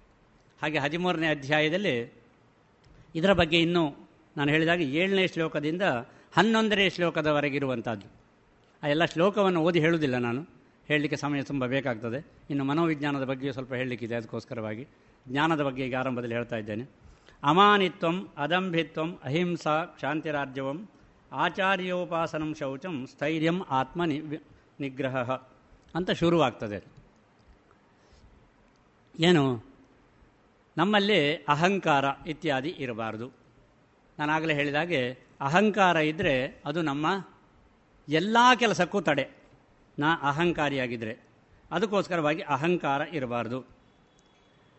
ಅದಂಭಿತ್ವಂ ಅಹಿಂಸಾ ಕ್ಷಾಂತಿ ಆಮೇಲೆ ಆರ್ಜವಂ, ಆಚಾರ್ಯೋಪಾಸನಂ, ಶೌಚಂ ಶೌಚಂ ಅಂದರೆ ಶುಚಿತ್ವ, ಸ್ಥೈರ್ಯಂ, ಧೈರ್ಯ, ಆತ್ಮನಿಗ್ರಹ, ಆತ್ಮವನ್ನು ನಿಗ್ರಹ ಮಾಡಿಕೊಂಡು ಆಮೇಲೆ ಇಂದ್ರಿಯಾರ್ಥೇಶು ವೈರಾಗ್ಯಂ. ಇದು ತುಂಬ ಜನ ತಪ್ಪಾಗಿ ಅರ್ಥೈಸ್ತಾರೆ. ಇಂದ್ರಿಯಗಳು ಅಂದರೆ ಎಲ್ಲರಿಗೂ ಗೊತ್ತಿರಬಹುದು ಅಂತ ತಿಳ್ಕೊಂಡಿದ್ದೇನೆ. ಪಂಚ ಜ್ಞಾನೇಂದ್ರಿಯಗಳು ಈ ಪಂಚಜ್ಞಾನೇಂದ್ರಿಯಗಳಿಗೆ ವಿಷಯಗಳು ಅಂತ ಇವೆ. ಈ ಇಂದ್ರಿಯಗಳ ಬಗ್ಗೆ ಇಂದ್ರಿಯಗಳು ಯಾವಾಗಲೂ ಕೂಡ ಏನು, ಅದರ ಲಕ್ಷಣ ಏನು ಅಂತ ಕೇಳಿದರೆ ಅದು ನಮ್ಮನ್ನು ದಾರಿ ತಪ್ಪಿಸುವ ಲಕ್ಷಣ ಅದು. ಹೌದಲ್ವ? ನೀವು ಬೇಕಾದ್ರೆ ನೋಡಿ. ಇಂದ್ರಿಯಗಳು, ಐದು ಇಂದ್ರಿಯಗಳಿವೆಲ್ಲ, ಇದು ನಮ್ಮನ್ನು ದಾರಿ ತಪ್ಪಿಸ್ತಾ ಇರ್ತವೆ. ಅಷ್ಟು ಮಾತ್ರ ಮನಃಷಷ್ಟಿನ ಷಷ್ಠೇಂದ್ರಿಯಾಣಿ ಅಂತ ಹೇಳ್ತಾರೆ. ಮನಸ್ಸು ಎಂಬುದು ಆರನೇ ಇಂದ್ರಿಯ ಅಂತ ಹೇಳ್ತಾರೆ. ಮನಸ್ಸು ಯಾವಾಗಲೂ ಕೂಡ ನಮ್ಮನ್ನು ದಾರಿ ತಪ್ಪಿಸ್ತದೆ, ಇಂದ್ರಿಯಗಳು ಕೂಡ ದಾರಿ ತಪ್ಪಿಸ್ತದೆ. ನಮಗೆ ಆರೋಗ್ಯಕ್ಕೆ ಒಳ್ಳೆಯದಲ್ಲ ಅಂತ ಏನೋ ಒಂದು ಗೊತ್ತುಂಟಂತೆ ತೀರಲಿ ಆದರೆ ನಮಗೆ ರುಚಿ ರುಚಿ ಆಗ್ತದೆ. ತಿಂದೇ ಇರಲಿಕ್ಕೆ ಆಗುವುದೇ ಇಲ್ಲ. ಆಗ ಅದು ನಮ್ಮ ದಾರಿ ತಪ್ಪಿಸಿದಾಗ ಆಯ್ತಲ್ಲ. ಯಾರು ದಾರಿ ತಪ್ಪಿಸಿದ್ದು ಯಾರು ಹೇಳಿ? ನಮ್ಮ ನಾಲಿಗೆ. ಅದಕ್ಕೆ ಸ್ವಲ್ಪ ಇಂಬು ಕೊಟ್ಟದ್ದು ಯಾರು? ನನ್ನ ಮನಸ್ಸು. ಇಲ್ಲ, ತಿನ್ನೆ ಅಂತ ಆಗಲಿಕ್ಕಿಲ್ಲ ಅಂತ. ಇದು ಎಲ್ಲ ಇಂದ್ರಿಯಗಳ ಕಥೆಯೂ ಇದೆ ಅಂತ. ನೋಡುವಂಥದ್ದು, ಕಣ್ಣಿನ ಕೆಲಸ, ಹೌದಲ್ವಾ? ನೋಡಲಿಕ್ಕೆ ನಾನು ಒಂದೊಂದು ಚಂದದ ರೂಪವನ್ನು ನೋಡಿದ ಖುಷಿ ಆಗ್ತದೆ. ಅಷ್ಟರಲ್ಲೇ ಇದ್ದರೆ ತೊಂದರೆ ಇಲ್ಲ. ಮುಂದೆ ಇಂದ್ರಿಯಗಳು ಕೆಲಸ ಮಾಡಲಿಕ್ಕೆ ಶುರು ಮಾಡ್ತೀವಿ. ಇನ್ನೊಂಥ ಸ್ಪರ್ಶ ಜ್ಞಾನ. ಮುಟ್ಟಿದರೆ ಬಹಳ ಒಳ್ಳೆಯದು ಅಂತ ಆಗ್ತದೆ. ಮುಟ್ಟಬಾರದನ್ನೆಲ್ಲ ಮುಟ್ಟಲಿಕ್ಕೆ ಹೋಗ್ತೇವೆ. ಮತ್ತೇನಾಗ್ತದೆ? ಮತ್ತೆ ಅದರಿಂದ ಆಪತ್ತನ್ನು ನಾವೇ ತಂದುಕೊಳ್ತೇವೆ ಅಂತ. ಅರ್ಥ ಆಯಿತಾ? ಇಂದ್ರಿಯಗಳೇ ನಮ್ಮನ್ನು ಹಾಳು ಮಾಡೋದು ಅಂತ ಹೇಳಲಿಕ್ಕೆ ನಿಮಗೆ ಸ್ವಲ್ಪ ಸುಲಭದಲ್ಲಿ ಅರ್ಥ ಆಗಲಿಕ್ಕೆ ಹೇಳಿದ್ದು ನಾನು. ಅದರ ಬಗ್ಗೆ ವೈರಾಗ್ಯ ಬೇಕು ಅಂತ. ಅಂದರೆ ಅರ್ಥ ಏನು? ಹಾಗಾದ್ರೆ ಏನು ತಿನ್ನಬಾರ್ದ ಏನು ಮುಟ್ಟಬಾರ್ದ ಏನು ನೋಡಬಾರ್ದ? ಹಾಗಲ್ಲ ಅದರ ಅರ್ಥ. ಯಾವುದು ನಮಗೆ ನಮ್ಮನ್ನು ತ, ಹಾಳು ಮಾಡ್ತದೆ ಅಂತ ನಮಗೆ ಗೊತ್ತಾಗ್ತದೆ, ತಕ್ಷಣ ನಾವು ಅದರ ಬಗ್ಗೆ ವೈರಾಗ್ಯ ತಳಬೇಕು. ಶುಗರ್ ಕಾಯಿಲೆ ಇದೆ ಅಂತ ಇಟ್ಕೊಳ್ಳಿ. ಸಕ್ಕರೆ, ಸಿಹಿ ತಿನ್ನಬೇಡಿ ಅಂತ ಹೇಳ್ತಾರೆ. ಆದರೆ ಅವರೇ ಜಾಸ್ತಿ ತಿನ್ನೋದು. ಒಂದು ಮಾತ್ರ ಜಾಸ್ತಿ ತಿಂದರೆ ಆಯಿತು ಅಂತ ಯೋಚನೆ ಮಾಡಿಬಿಡ್ತಾರೆ ಹೌದಲ್ವಾ? ಯಾರು ದಾರಿ ತಪ್ಪಿಸಿದ್ಯಾರು ಹೇಳಿ? ಈ ನಾಲಿಗೆ. ಆ ಮನಸ್ಸು ಅದಕ್ಕೆ ಮತ್ತಷ್ಟು ಪ್ರೋತ್ಸಾಹ ಕೊಟ್ಟಿತ್ತು. ಉದಾಹರಣೆ ನಿಮಗೆ ಸುಲಭದಲ್ಲಿ ಅರ್ಥ ಆಗಲಿಕ್ಕೆ. ಇದೇ ರೀತಿ ಎಲ್ಲವೂ ಕೂಡ ಇವತ್ತಾಗ್ತಾ ಇದೆ. ನಮ್ಮನ್ನು ಯಾವುದೇ ಇಂದ್ರಿಯ ನಮಗೆ ಹೆಚ್ಚು ಸುಖ ಕೊಡ್ತದೆ ಅಂತ ನಾವು ತಿಳ್ಕೊಂಡು ಅದರ ಬೆನ್ನು ಹತ್ತಿದೆವೋ, ಅದು ನಮಗೆ ಈಗ ಸ್ವಲ್ಪ ಸುಖ ಕೊಡ್ತದೆ, ಆಮೇಲೆ ನಮ್ಮನ್ನು ಹೊಂಡಕ್ಕಾಗ್ತದೆ. ಸಂಶಯವೇ ಇಲ್ಲ. ಮತ್ತೆ ನಾವು ಅಧಃಪತನಕ್ಕೆ ಬೀಳ್ತೇವೆ. ಹತ್ತು ಪಟ್ಟು ದುಃಖವನ್ನು ಅನುಭವಿಸ್ತೇವೆ. ಈಗ ಅದರಿಂದ ಎಷ್ಟು ಸುಖ ಆಗಿದೆ, ಅದರ ಹತ್ತು ಪಟ್ಟು ಸುಖವನ್ನು ನಾವು ಅನುಭವಿಸ್ತೇವೆ. ಅದಕ್ಕೋಸ್ಕರವಾಗಿ ಇದರ ಬಗ್ಗೆ ನಮಗೆ ವೈರಾಗ್ಯ ಇರಬೇಕು ಅಂತ ಅದರ ಅರ್ಥ.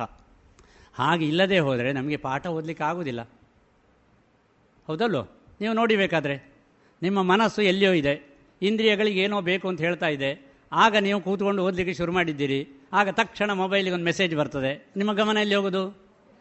ಮೊಬೈಲಿಗೆ ಹೋಯ್ತು. ಆಯ್ತು, ಆ ಮೆಸೇಜ್ ನೋಡಿ ಸುಮ್ಮನೆ ಕೂತ್ಕೊಳ್ಳಿಕ್ಕೆ ಉಂಟಾ? ಮುಂದೆ ಹೋಗ್ತದೆ ಅದು ಗಾಡಿ. ಅದು ಯಾವುದೋ ಒಂದು ಲಿಂಕಿನ ಹತ್ರ ಕೊಂಡು ಹೋಗ್ತದೆ. ಆ ಲಿಂಕ್ ಏನು ಮಾಡ್ತದೆ? ಅದನ್ನು ಒತ್ತುತ್ತೇವೆ. ಅದನ್ನು ಒತ್ತಿ ಆಗುವಾಗ ಅದು ಮಾತ್ರ ಅಲ್ಲಿಗೆ ನಿಲ್ತದ? ಮತ್ತೆ ಮುಂದಿನದು ನೋಡುವಂತ ಆಗ್ತದೆ. ನೋಡಿ, ಇದು ಯಾರು ಕರ್ಕೊಂಡೋದು ಯಾರು? ಮೊದಲು ಕೇಳಿದ ಬರೇ ಒಂದು ಶಬ್ದ. ಹೌದಲ್ವ? ಕಿವಿಗೆ ಕೇಳಿದ ಒಂದು ಶಬ್ದ. ಅಂತ ಶಬ್ದ ಕೇಳಿತು ಆಗ ನಮ್ಮನ್ನು ಎಳ್ಕೊಂಡೋಯ್ತು ಇದನ್ನು ನಿಮಗೆ ವೈರಾಗ್ಯ ತಾಳಲಿಕ್ಕೆ ಸಾಧ್ಯ ಉಂಟಾ? ನಾನು ಎಲ್ಲರಿಗೂ ಹೇಳಲಿಕ್ಕಿದೆ ಏನು ಅಂತ ಹೇಳಿದರೆ, ಇವತ್ತು ನೀವು ಏಕಾದಶಿ ವ್ರತ ಮಾಡಬೇಕು ಅಂತಿಲ್ಲ. ವ್ರತ ಬಹಳ ಸರಳವಾಗಿ ಮಾಡಬಹುದು. ಏನು ವ್ರತ ಮಾಡಬೇಕು? ಅಂತ ಕೇಳಿದರೆ, ಒಂದು ದಿವಸ ನಾನು ಮೊಬೈಲ್ ಮುಟ್ಟುವುದಿಲ್ಲ ಅಂತ ನಿಶ್ಚಯ ಮಾಡ್ಬೋದಾ? ಒಂದು ದಿನ ನಾನು ವೆಹಿಕಲ್ ಓಡಿಸೋದಿಲ್ಲ ಅಂತ ನಿಶ್ಚಯ ಮಾಡ್ಬೋದಾ? ಒಂದು ದಿನ ನಾನು ಬಸ್ ಹತ್ತೋದಿಲ್ಲ ಅಂತ ನಿಶ್ಚಯ ಮಾಡ್ಬೋದಾ? ಒಂದು ದಿವಸ ನನಗೆ ಇಷ್ಟವಾದ ತಿಂಡಿಯನ್ನು ಮನೆಯಲ್ಲಿ ಮಾಡಿದ್ದಾರೆ. ಇವತ್ತು ನಾನು ತಿನ್ನುವುದಿಲ್ಲ ಅಂತ ನಿಶ್ಚಯ ಮಾಡ್ಬೋದಾ? ಬಹಳ ಕಷ್ಟ ಅಲ್ವಾ? ಇದು ವೈರಾಗ್ಯ ಅಂದರೆ. ನೀವು ಇದನ್ನೇ ಯಾವಾಗ ಮಾಡಲಿಕ್ಕೆ ಸಿದ್ಧ ಆಗ್ತೀರಿ? ಆಗ ನಿಮ್ಮ ಮನಸ್ಸು ಗಟ್ಟಿಯಾಗ್ತದೆ ಮನಸ್ಸು ಶುದ್ಧ ಆಗ್ತದೆ.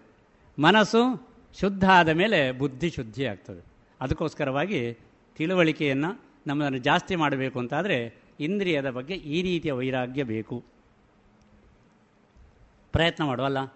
ಕಷ್ಟ ಉಂಟು, ಬಹಳ ಕಷ್ಟ ಉಂಟು ಇದು. ನಿಮ್ಮ ಈ ಪ್ರಾಯದಲ್ಲಿ ಅಂತೂ ಸಾಧ್ಯವೇ ಇಲ್ಲ. ಸ್ವಲ್ಪ ಪ್ರಾಯ ಆದವರಿಗಾರು ಸ್ವಲ್ಪ ಆದರೂ ಕಂಟ್ರೋಲ್ ಮಾಡೋದು ಆಗೋದಿಲ್ಲ, ನಾನು ಹೇಳಿದೆಲ್ಲ. ಶುಗರ್ ಬಂದಿದೆ ಅಂತ ಆದರೆ ಅವರಿಗೆ ಇನ್ನೂ ಕೂಡ ಸಕ್ಕರೆ ಅಂದರೆ ಇಷ್ಟ, ಈ ರೀತಿಯಲ್ಲಿರ್ತಾರೆ ಸರಿ, ಹಾಗಾಗಿ ಆ ವಿಚಾರವನ್ನಲ್ಲಿ ಬಿಡು. ಹೀಗೆ ನಾವೆಲ್ಲರೂ ಕೂಡ ಜ್ಞಾನಿಗಳಾಗಬೇಕು. ನಹಿ ಜ್ಞಾನೇನ ಸದೃಶಂ. ಜ್ಞಾನಕ್ಕಿಂತ ಶ್ರೇಷ್ಠವಾದದ್ದು ಯಾವುದೂ ಇಲ್ಲ. ಕರ್ಮಯೋಗದಲ್ಲಿಯೂ ಕೂಡ ಭಗವಂತ ಹೇಳಿದ ಕರ್ಮ ಯೋಗ ಅಂತ ಹೇಳಿದ್ದು. ಕರ್ಮ ಯೋಗಿಗಳಾಗಬೇಕು ಅಂದ್ರೆ ಅರ್ಥ ಏನು? ನಾವು ಒಂದು ಕೆಲಸ ಮಾಡ್ತೇವೆ ಅಂತಾದರೆ, ಆ ಕೆಲಸದ ಬಗ್ಗೆ ಸರಿಯಾದ ತಿಳುವಳಿಕೆಯನ್ನು ಪಡೆದು ನಾವು ಕೆಲಸ ಮಾಡಬೇಕು ಅಂತ.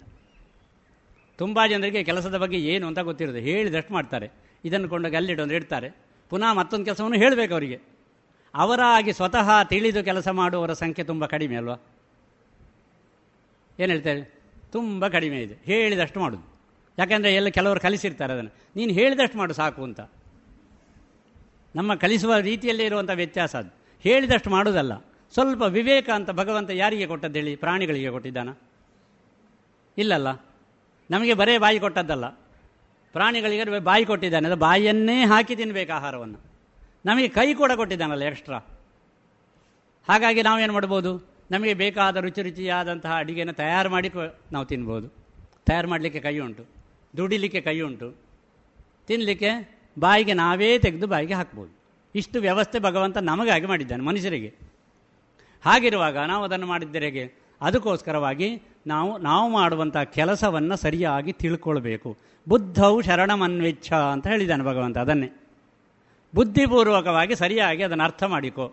ನೀನು ಮಾಡುವ ಕೆಲಸವನ್ನು ಅರ್ಥ ಮಾಡಿಕೊಂಡು, ನಿನ್ನ ಜವಾಬ್ದಾರಿ ಏನು ಅಂತ ಎಂಬುದನ್ನು ಅರ್ಥ ಮಾಡಿಕೊಂಡು, ಆಮೇಲೆ ಕೆಲಸ ಮಾಡು. ಆಗ ಅದು ಕರ್ಮಯೋಗ ಆಗ್ತದೆ. ಕರ್ಮಯೋಗ ಆಯಿತು ಅಂತಾದರೆ ನಮಗೆ ಬೇರೆ ಯಾವ ನಮಗೆ ಪೂಜೆ ಬೇಡ. ಸ್ವಕರ್ಮಣ ತಮಭ್ಯರ್ಥ್ಯ ಸಿದ್ಧಿಂ ವಿಂದತಿ ಮಾನವಾಹ. ಎಲ್ಲರೂ ಕೂಡ ಅವರವರ ಕರ್ತವ್ಯವನ್ನು ಚೆನ್ನಾಗಿ ಮಾಡಿದರೆ ಅವರಿಗೆ ಭಗವಂತನ ಸಾನ್ನಿಧ್ಯ ಸಿಗ್ತದೆ. ಆಗ ಸಮಾಜಕ್ಕೆ ಒಳ್ಳೆಯದಲ್ವಾ ಎಲ್ಲರೂ ಅವರವರ ಕೆಲಸವನ್ನು ಚೆನ್ನಾಗಿ ಮಾಡಿದರು ಅಂತಾದರೆ ಆಗ ಲಾಭ ಯಾರಿಗೆ ಹೇಳಿ? ಇಡೀ ಸಮಾಜಕ್ಕೆ ಲಾಭ. ಇಡೀ ದೇಶಕ್ಕೆ ಲಾಭ ಲಾಭ. ಇಡೀ ಜಗತ್ತಿಗೆ ಲಾಭ ಅದು. ಹಾಗಾಗಿ ಅವರವರ ಕರ್ತವ್ಯವನ್ನು ಅವರು ಚೆನ್ನಾಗಿ ತಿಳ್ಕೊಂಡು ಮಾಡಬೇಕು ಎಂಬುದಾಗಿ ಹೇಳಿದಂಥ ಈ ಭಗವದ್ಗೀತೆಯನ್ನು ನಾವು ಮೂಲೆಯಲ್ಲಿಟ್ಟಿದ್ದೇವೆ. ಯಾಕೆಂದರೆ ಅದನ್ನು ಓದಿದರೆ ಮತ್ತೆ ನಾವು ಮಾಡಬೇಡ. ಅಲ್ವಾ? ಇದಾದ್ರೆ ಸುಮ್ಮನೆ ಹೇಗಾದ್ರು ಹೋಗ್ತದೆ, ಸಂಬಳ ಅಂತ ಬರ್ತದೆ. ಉದ್ಯೋಗ ನಡೀತದೆ. ಇಷ್ಟರಲ್ಲೇ ನಾವು ಮುಂದೆ ಹೋದರೆ ಆಯ್ತು. ಇದಾದರೆ ನೀವು ಕೆಲಸವನ್ನು ತಿಳ್ಕೊಳ್ಬೇಕು, ಅರ್ಥ ಮಾಡಿಕೊಳ್ಬೇಕು, ಜ್ಞಾನ ಪಡಿಬೇಕು, ಆಮೇಲೆ ಕೆಲಸ ನಾವು ಮಾಡಬೇಕು. ಕಷ್ಟ ಅಲ್ಲ ಈ ಯಾವ ಕಷ್ಟವೂ ಬೇಡ ಅಂತ ನಾವು ತಿಳ್ಕೊಂಡಿದ್ದೇವೆ. ಆದರೆ ಇಡೀ ಸಮಾಜದ ಕೆಲಸ ಚೆನ್ನಾಗಿ ಆಗಬೇಕು ಅಂತಾದರೆ ನಾವು ಮಾಡಬೇಕಾದ್ದು ಜ್ಞಾನವಂತರಾಗಬೇಕು, ಜ್ಞಾನವಂತರಾಗಿ ಕಾರ್ಯವನ್ನು ಮಾಡಬೇಕು ಎಂಬುದನ್ನು ತಿಳಿಸಿ ಇನ್ನು ಉಳಿದಂಥ ವಿಚಾರ. ಮುಖ್ಯವಾಗಿ ಮನೋವಿಜ್ಞಾನ. ಈಗಾಗಲೇ ಮನೋವಿಜ್ಞಾನ ಅಂದರೆ ನಿಮಗೆಲ್ಲರಿಗೂ ಗೊತ್ತಿದೆ ಸೈಕಾಲಜಿ ಅಂತ ಹೇಳ್ತೇವೆ ಮನಃಶಾಸ್ತ್ರ ಅಂತ. ನಾವು ಮನುಷ್ಯರಾದವರಿಗೆ ಈ ಮನೋವಿಜ್ಞಾನವನ್ನು ಅರ್ಥ ಮಾಡಿಕೊಳ್ಳೋ ಶಕ್ತಿ ಇದೆ. ಪ್ರಾಣಿಗಳಿಗೂ ಇದೆ ಅದು. ಪ್ರಾಣಿಗಳಿಗೂ ಇದೆ. ಯಾವುದೋ ಒಂದು ಹಾವು ಎದುರಾಯಿತು ಅಂದರೆ ತಕ್ಷಣ ಅದು ಯೋಚನೆ ಮಾಡ್ತದೆ. ಇವರು ನನಗೆ ಹೊಡಿಲಿಕ್ಕೆ ಬರ್ತಾರೋ? ಅಥವಾ ಇವರು ಇವರ ಮುಖ ನೋಡಿದಾಗ ಅವರಿಗೆ ಅಂದಾಜು ಆಗ್ತದೆ. ಇಲ್ಲ, ಹೊಡಿತಿ, ಹೊಡಿದೆ, ಅವ್ರು ಸೀದಾ ಹೋಗ್ತಾರೋ ಅಂತ ಅಂದಾಜು ಮಾಡ್ತೀವಿ ಯಾವುದೊಂದು ಪ್ರಾಣಿ ಆದರೂ ಕೂಡ ಗೊತ್ತಾಗ್ತದೆ. ನಾವು ಮನೆಯಲ್ಲಿ ಒಂದು ನಾಯಿ ಸಾಕಿದರೆ, ಒಂದು ದನ ಸಾಕಿದರೆ ಅದಕ್ಕೆ ಗೊತ್ತಾಗೋದಿಲ್ವ? ಗೊತ್ತಾಗ್ತದೆ. ಅದಕ್ಕೂ ಕೂಡ ಗೊತ್ತಾಗ್ತದೆ. ಆದರೆ ಮನುಷ್ಯರಿಗೆ ಗೊತ್ತಾಗೋದು ಕಡಿಮೆ ಒಂದು ರೀತಿಯಲ್ಲಿ. ಪ್ರಾಣಿಗಳಿಗೆ ಬೇಗ ಸ್ವಲ್ಪ ಅರ್ಥ ಆಗ್ಬೋದು. ನಮಗೆ ವಿವೇಕ ಎಂಬುದೊಂದು ಎಕ್ಸ್ಟ್ರಾ ಇದೆ ಅಂತ ನಾನು ಆಗಲೇ ಹೇಳಿದೆ. ಆ ವಿವೇಕ ಇದ್ದದ್ದನ್ನು ಉಪಯೋಗಿಸದೇ ಇರುವ ಕಾರಣ ಗೊತ್ತಾಗೋದಿಲ್ಲ. ನಮ್ಮಲ್ಲಿ ಆ ರೀತಿಯದ್ದು. ಈಗ ಭಗವದ್ಗೀತೆ ಆರಂಭವಾದದ್ದು ಹೇಗೆ? ಯಾರೋ ತಪಸ್ಸು ಮಾಡಿ ಕಂಡು ಹಿಡಿದದ್ದಲ್ಲ ಭಗವದ್ಗೀತೆ. ಯಾರಿಗಾದರೂ ಗೊತ್ತುಂಟಾ? ಭಗವದ್ಗೀತೆ ಹೇಗೆ ಎಲ್ಲಿ ಹುಟ್ಟಿತು ಅಂತ ಯಾರು ಹೇಳ್ಬೋದಾ? ಭಗವದ್ಗೀತೆ ಹುಟ್ಟಿದ್ದು ಯುದ್ಧ ಭೂಮಿಯಲ್ಲಿ. ಯಾಕೆ ಅಂತ ಹೇಳಿದರೆ, ಅರ್ಜುನ ಏನು ಲೋಕೈಕ ವೀರವ, ಬೇಕಾದಷ್ಟು ಯುದ್ಧ ಮಾಡಿದ್ದೇನೆ, ಹೋರಾಟ ಮಾಡಿದ್ದೇನೆ. ನಾನು ಈಗ ಯುದ್ಧ ಮಾಡೋದಿಲ್ಲ ಅಂತ ಯುದ್ಧದ ಸಂದರ್ಭದಲ್ಲಿ ಮದುವೆ ಮಂಟಪದಲ್ಲಿ ಎಲ್ಲ ಸಿದ್ಧ ಆಗಿದೆ ಮದುಮಗಳು ನಾನು ಮದುವೆ ಆಗೋದಿಲ್ಲ ಅಂತ ಕೂತ್ರೆ ಏನಾದೀತು? ಅಲ್ವಾ? ಪರೀಕ್ಷೆ ದಿವಸ ಎಲ್ಲ ನಿಶ್ಚಯ ಆಗಿದೆ ಟೈಮ್ ಟೇಬಲ್ ಎಲ್ಲ ಸಿಕ್ಕಿದೆ, ಮನೆಯಲ್ಲಿ ಅಪ್ಪ, ಅಮ್ಮ ಹೇಳ್ತಾರೆ, ಇವತ್ತು ಪರೀಕ್ಷೆ ಶಾಲೆಗೆ ಹೋಗೋದ್ರೆ ನಾನು ಹೋಗೋದಿಲ್ಲ ಪರೀಕ್ಷೆಗೆ ಅಂದರೆ ಹೇಗಾದೀತು? ಅಲ್ವಾ? ಈ ಸ್ಥಿತಿ ನಿರ್ಮಾಣ ಆಗಿದೆ. ಯುದ್ಧಕ್ಕೆ ಹೋಗಬೇಕು, ಅವನು ಯುದ್ಧ ಯುದ್ಧ ಮಾಡಬೇಕು, ಈಗ ನಾನು ಯುದ್ಧ ಮಾಡೋದಿಲ್ಲ ಅಂತ ಹೇಳಿದ್ದಾನೆ. ಆಗ ಅವನನ್ನು ಯುದ್ಧ ಮಾಡುವ ಹಾಗೆ ಮಾಡಬೇಕಲ್ಲ? ಸಣ್ಣ ಕೆಲಸವಾದು. ಸಣ್ಣ ಕೆಲಸ ಅಲ್ಲ ಅದು, ಅಷ್ಟು ದೊಡ್ಡ ಕೆಲಸ ಅದು. ಆಗ ಯುದ್ಧ ಮಾಡುವಂತೆ ಮಾವನನ್ನು ಪ್ರೇರೇಪಣೆ ಕೊಟ್ಟದ್ದು. ಅದಕ್ಕೆ ನನ್ನ ರಥವನ್ನು ತೆಗೆದುಕೊಂಡು ಹೋಗಿ ಯುದ್ಧದ ಮಧ್ಯದಲ್ಲಿ ನಿಲ್ಲಿಸು. ಯಾರೆಲ್ಲ ಬಂದಿದ್ದಾರೆ ಅಂತ ನೋಡಬೇಕು ಅಂತ ಹೇಳಿದ ತಕ್ಷಣ ಭಗವಂತ ಮಾಡಿದ್ದೇನು ಗೊತ್ತುಂಟ? ಎಲ್ಲಿ ತಗೊಂಡೋಗಿ ನಿಲ್ಲಿಸಿದ ಗೊತ್ತುಂಟ ಅದನ್ನು? ಯಾರಿಗಾರು ಗೊತ್ತುಂಟು? ಯಾರು ಹೇಳ್ತೀರಾ? ಅವ ಎಲ್ಲಿ ತಗೊಂಡೋಗಿ ನಿಲ್ಲಿಸಿದ್ದು ರಥವನ್ನು? ಅವ ಸಾರಥಿ ಅಲ್ವಾ? ಎಲ್ಲಿ ಕೊಂಡೋಗಿ ನಿಲ್ಲಿಸಿದ? ಎಲ್ಲಿ ಭೀಷ್ಮಾಚಾರ್ಯರಿದ್ದಾರೆ? ಎಲ್ಲಿ ದ್ರೋಣಾಚಾರ್ಯರಿದ್ದಾರೆ? ಎಲ್ಲಿ ಅವನ ಹತ್ತಿರದ ಸಂಬಂಧಿಕರಿದ್ದಾರೆ, ಅಲ್ಲಿ ತಗೊಂಡೋಗಿ ನಿಲ್ಲಿಸಿದ್ದು. ಆಗ ಇವನಿಗೇನಾಯ್ತು ಹೇಳಿ? ಕಂಗಾಲ ದೈವ. ಅಜ್ಜ ಇದ್ದಾರೆ. ಇವನನ್ನು ಎತ್ತಿ ಮುದ್ದಾಡಿಸಿದವರು. ದ್ರೋಣಾಚಾರ್ಯ ಗುರುಗಳೇ ಇದ್ದಾರೆ, ಪಾಠ ಹೇಳಿಕೊಟ್ಟವರು ಅವರನ್ನೆಲ್ಲ ಕೊಲ್ಲುದ? ತಪ್ಪಲ್ವ ಇದು? ಎಷ್ಟು ದೊಡ್ಡ ತಪ್ಪು ಮಾಡಿದೆ. ಅಹೋಬತ ಮಹತ್ಪಾಪಂ, ಕರ್ತಂ ವ್ಯವಸಿತಾವಯಂ. ಎಂಥ ದೊಡ್ಡ ತಪ್ಪನ್ನು ಮಾಡಲಿಕ್ಕೆ ನಾನು ಹೊರಟಿದ್ದೇನೆ ಅಂತ ಬಹಳ ದೊಡ್ಡ ತಪ್ಪನ್ನು ಮಾಡ್ತಾ ಇದ್ದೆ. ಪುಣ್ಯಕ್ಕೆ ನನಗೆ ಗೊತ್ತಾಯ್ತು, ಜ್ಞಾನೋದಯ ಆಯಿತು ಅಂತ ತಿಳ್ಕೊಳ್ತಾನೆ ಅವ ಅವನ ಮನಸ್ಸಿನಲ್ಲಿ ಜ್ಞಾನೋದಯ ಆಯಿತು ಅಂತ. ಆದರೆ ನೀವು ಆಲೋಚನೆ ಮಾಡಿ. ಈಗ ಒಬ್ಬ ನಮ್ಮ ನಮ್ಮ ದೇಶಕ್ಕೂ ಇನ್ನೊಂದು ದೇಶಕ್ಕೂ ಯುದ್ಧ ಆಗ್ತದೆ ಅಂತ ಇಟ್ಕೊಳ್ಳಿ. ಆಗ ಯುದ್ಧ ಆಗ್ತಾ ಇರುವ ಸಂದರ್ಭದಲ್ಲಿ ಅಲ್ಲಿ ಎದುರಿನಲ್ಲಿ ಜನ ಬಂದು ನಿಂತಿರ್ತಾರೆ. ಸೈನಿಕರು ನಿಂತಿರ್ತಾರೆ. ಈಗ ಇಲ್ಲಿದ್ದಂತಹ ಸೈನಿಕನಿಗೆ, ನಮ್ಮ ದೇಶದ ಸೈನಿಕನಿಗೆ ಅನಿಸ ಛೆ, ಅವ್ರನ್ನೆಲ್ಲ ಕೊಂದರೆ ಏನಾಗ್ಬೋದು? ರಕ್ತಪಾತ ಆಗ್ತದೆ. ಎಷ್ಟು ಜನ ಸಾಯ್ತಾರೆ? ಎಂತಹ ಹಿಂಸೆ ನಾನು ಮಾಡಿದಾಗ ಆಗ್ತದೆ ಅಂತ ಯೋಚನೆ ಮಾಡಿ ಸೀದಾ ಓಡಿ ಬಂದರೆ ಏನಾಗ್ಬೋದು?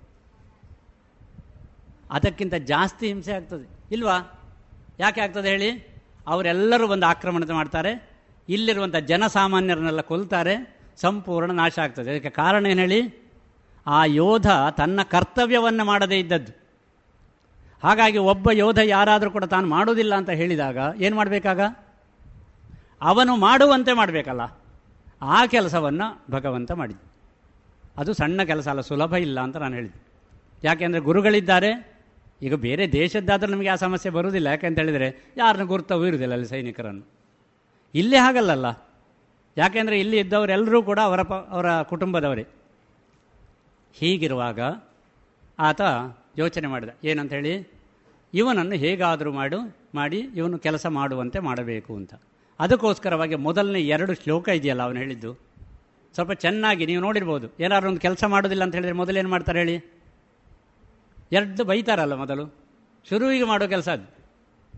ನಾನು ಅದು ಮಾಡೋದಿಲ್ಲ ಅಂದರೆ ಮತ್ತೆ ತಿಳುವಳಿಕೆ ಹೇಳಲಿಕ್ಕೆ ಶುರು ಮಾಡ್ತಾರೆ. ಹೌದಲ್ಲ ಅಲ್ಲ, ಹಾಗಲ್ಲ, ಹೀಗೆ, ನೀನು ಹೇಳಿ, ಸ್ವಲ್ಪ ಅರ್ಥ ಮಾಡಿಕೊ. ಹೀಗೆ, ನೀನು ಪರೀಕ್ಷೆಗೆ ಹೋಗಬೇಕು. ಇಷ್ಟೆಲ್ಲ ತಯಾರು ಮಾಡಿ, ಇಷ್ಟೆಲ್ಲ ಕಷ್ಟಪಟ್ಟಿದ್ದಿ. ಇಷ್ಟೆಲ್ಲ ದುಡ್ಡು ಖರ್ಚು ಮಾಡಿದ್ದೇವೆ ನಾವು. ಎಲ್ಲ ಶುರು ಮಾಡ್ತಾರೆ ನೋಡಿ. ಹಾಗೆ ಹೇಳಿದ ಹಾಗೆ ಮತ್ತೆ ಹೇಳಬೇಕು. ಇದುವರೆಗೆ ನಿವೃತ್ತ ಮುಖ್ಯೋಪಾಧ್ಯಾಯರಾದ ಶ್ರೀಯುತ ಸುಬ್ರಾಯ ನಂದೋಡಿ ಅವರಿಂದ ಭಾರತೀಯ ಜ್ಞಾನ ಪರಂಪರೆ ಈ ವಿಚಾರವಾಗಿ ಉಪನ್ಯಾಸವನ್ನ ಕೇಳಿದಿರಿ. ಇನ್ನು ಮುಂದುವರಿದ ಭಾಗ ಮುಂದಿನ ಬುಧವಾರದ ಸಂಚಿಕೆಯಲ್ಲಿ ಕೇಳೋಣ.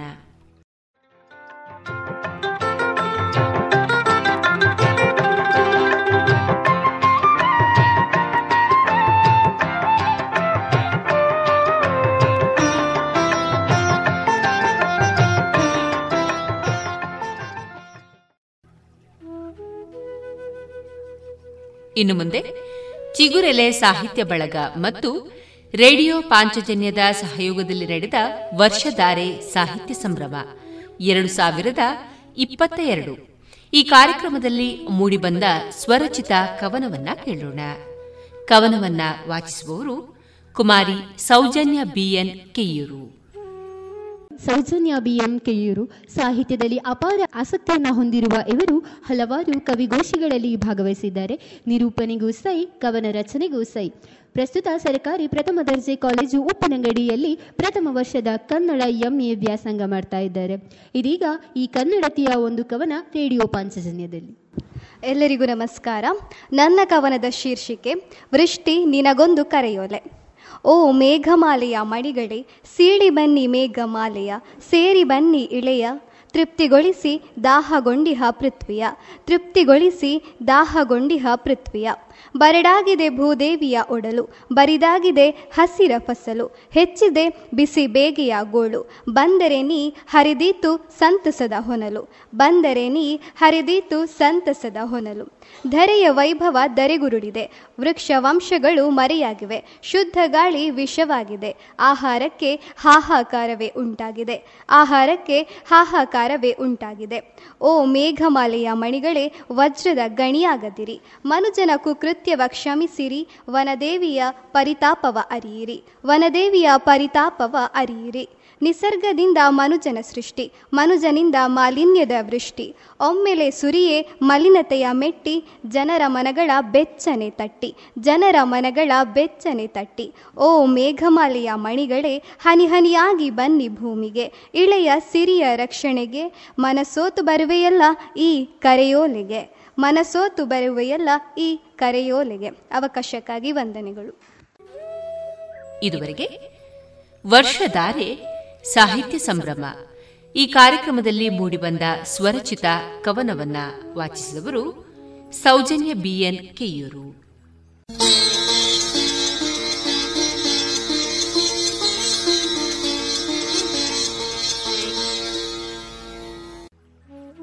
ಇನ್ನು ಮುಂದೆ ಮಧುರ ಗಾನ ಪ್ರಸಾರಗೊಳ್ಳಲಿದೆ.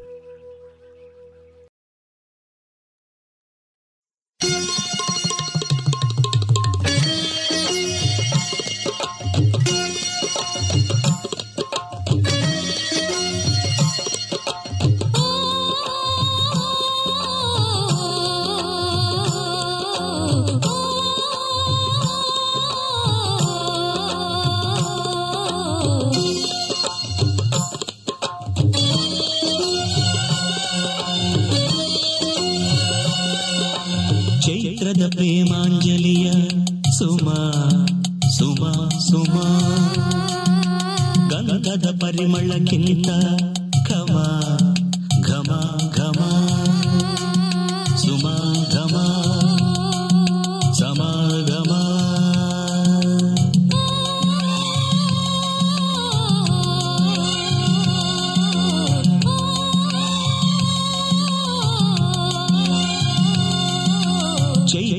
ಪ್ರೇಮಾಂಜಲಿಯ ಸುಮಾ ಸುಮಾ ಸುಮಾ.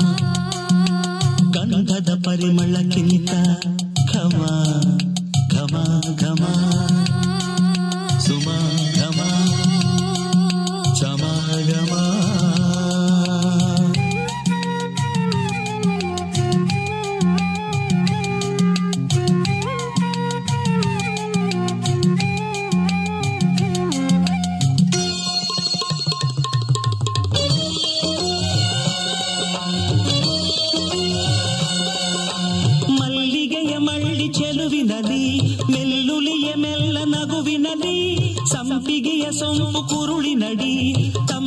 ಶಶಿಯ ವದನದಲ್ಲಿ ಮಾತನಾಡೆ ಮಂದಾರ ನಿನ್ನ ಹೆಸರು ಶೃಂಗಾರ.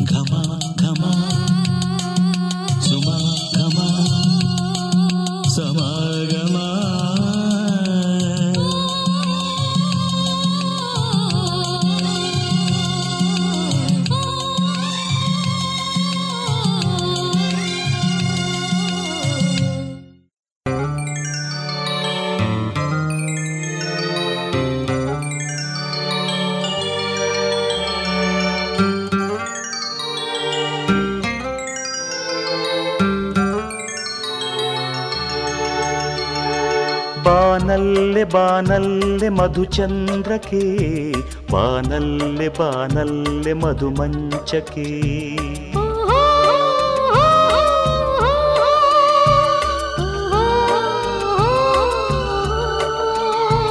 ಬಾನಲ್ಲೆ ಬಾನಲ್ಲೆ ಮಧುಚಂದ್ರಕ್ಕೆ ಬಾನಲ್ಲೆ ಬಾನಲ್ಲೆ ಮಧುಮಂಚಕೆ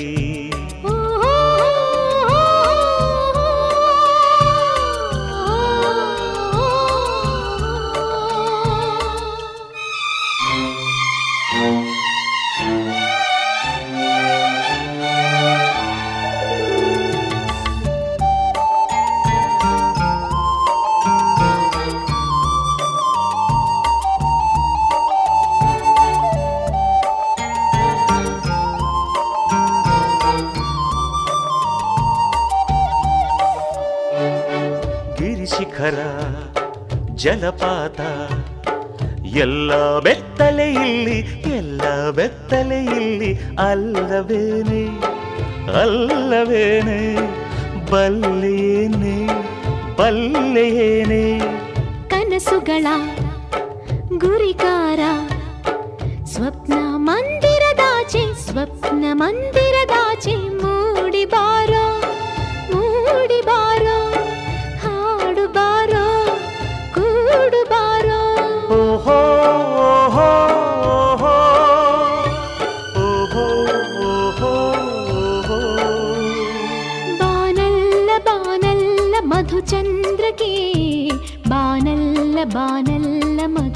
ಮಂಜಕಿ ಓಹೋ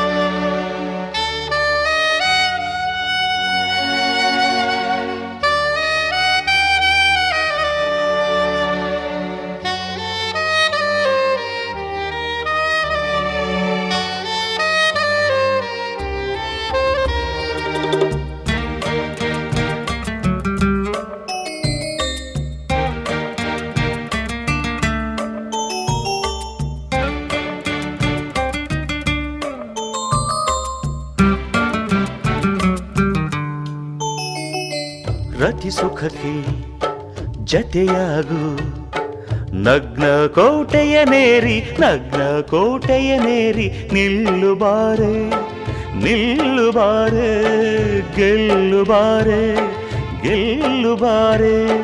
ಪ್ರಿಯ ಸಖನೇ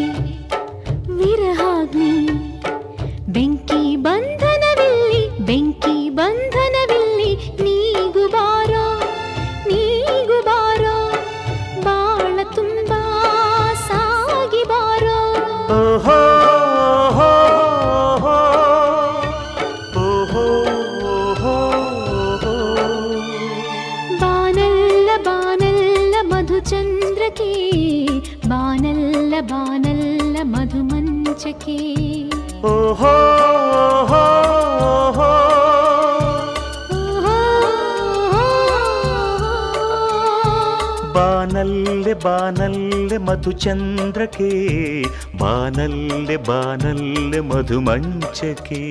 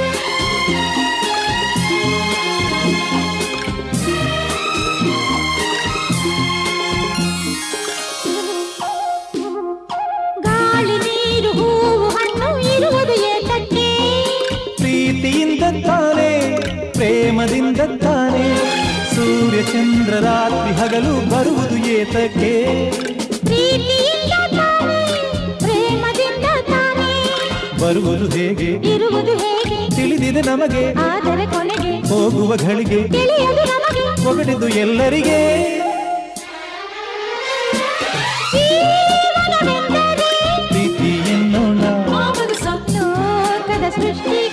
ಪ್ರೀತಿ ಕಾರಣ. ಪ್ರೇಮ ಲೋಕದಿಂದ ತಂದ ಪ್ರೇಮದ ಸಂದೇಶ.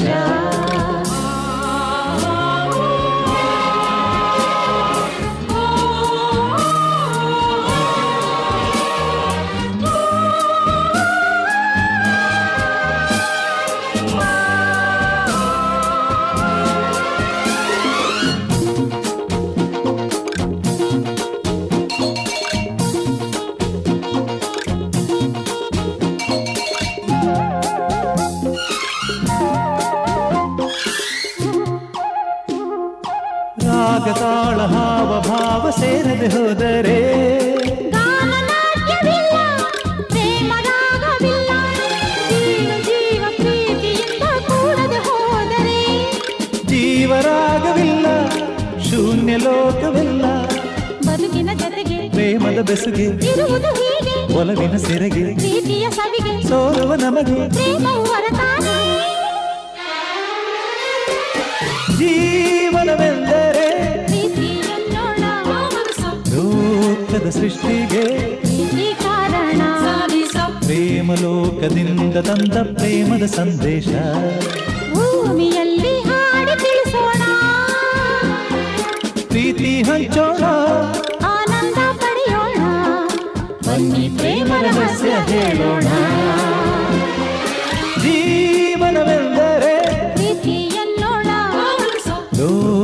ಸೃಷ್ಟಿಗೆ ಸೃಷ್ಟಿಗೆ ಕಾರಣ. ಪ್ರೀತಿ ಎನ್ನೋಣ ಲೋಕದ ಸೃಷ್ಟಿಗೆ ಪ್ರೀತಿ ಕಾರಣ.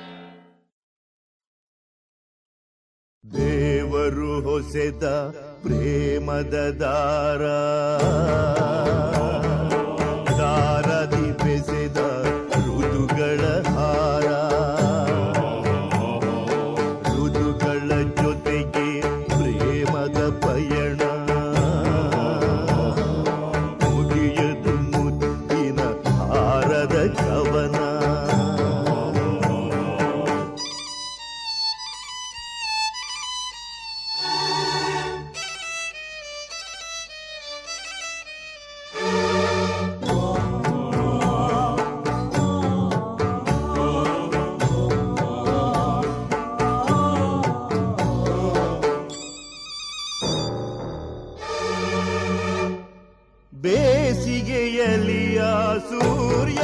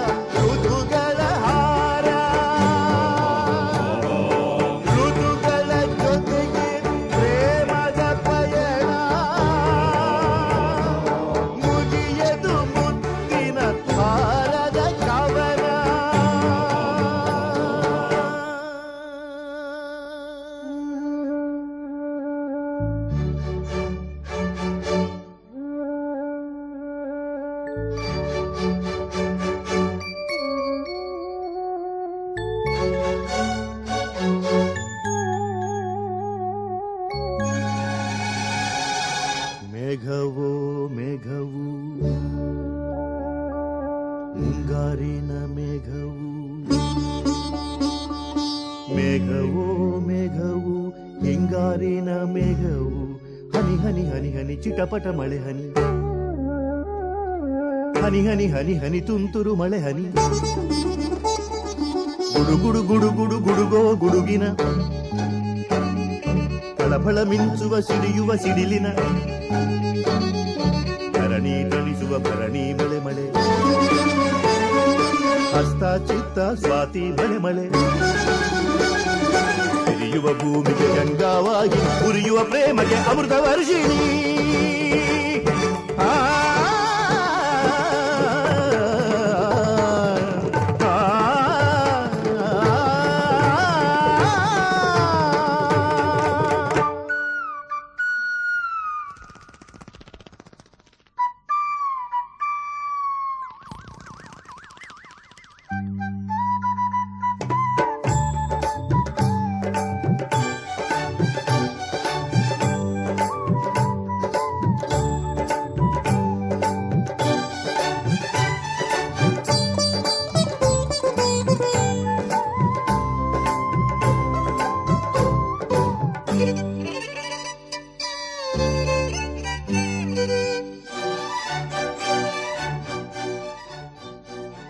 ವಸಂತ ಮಾಸದಲ್ಲಿ ಪ್ರೇಮವು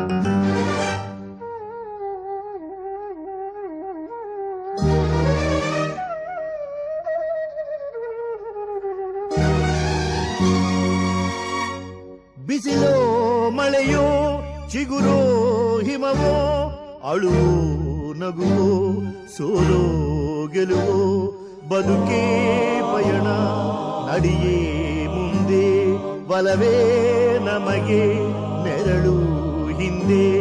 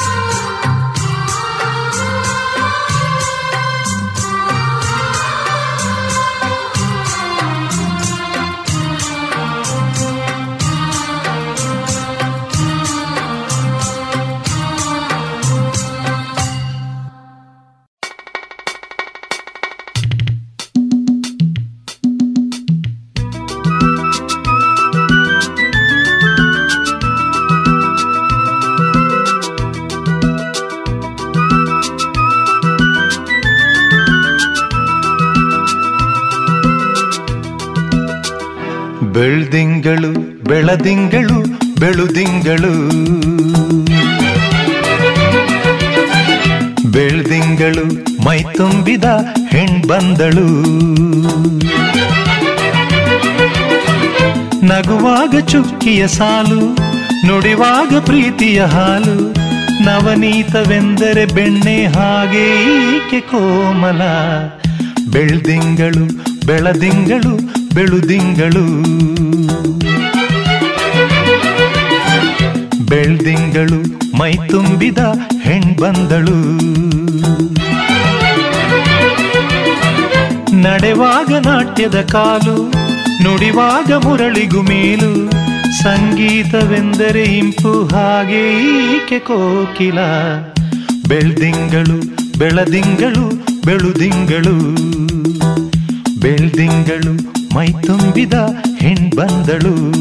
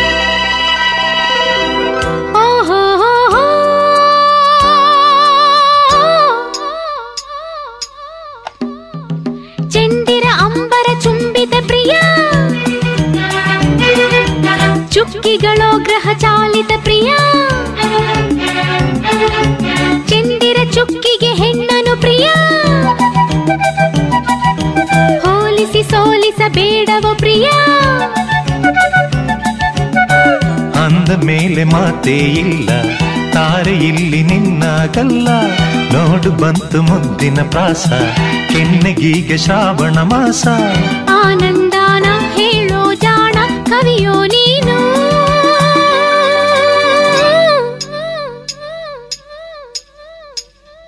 ಬೆಳ್ದಿಂಗಳು ಬೆಳದಿಂಗಳು ಬೆಳುದಿಂಗಳು.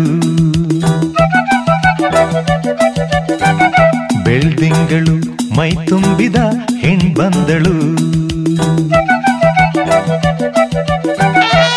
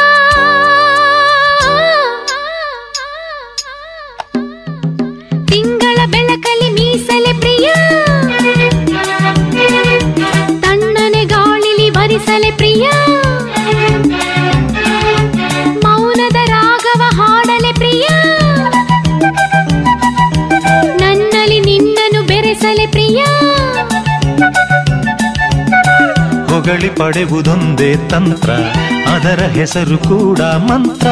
ಮಂತ್ರದಿಂದ ಮಾವಿನಕಾಯಿ ಕೆಳಗೆ ಜಾರಿ ತುಂಬಿತು ಬಾಯಿ. ಸೌಂದರ್ಯಾನ ಸವಿಯೋ ಜಾಣ ರಸಿಕ ನೀನು.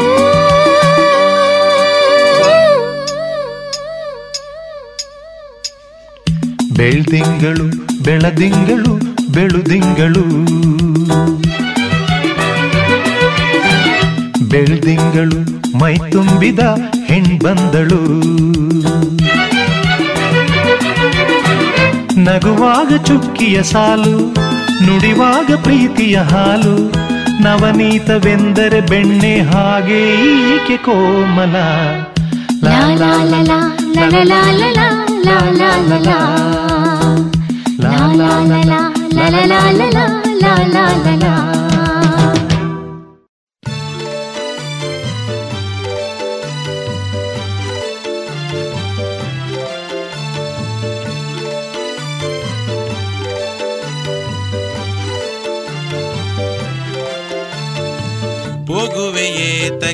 ರಮಣಿ. ಲಜೆಯ ತಾಳೆನು ರಮಣ.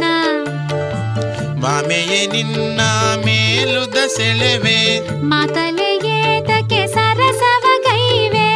ಎತ್ತನಿ ಪೋದರು ಬಿಡೆನೆ ಯವನವನ ಸುಮವೇ. ದಾಹವ ಹರಿಸೆ ತರುಣಿ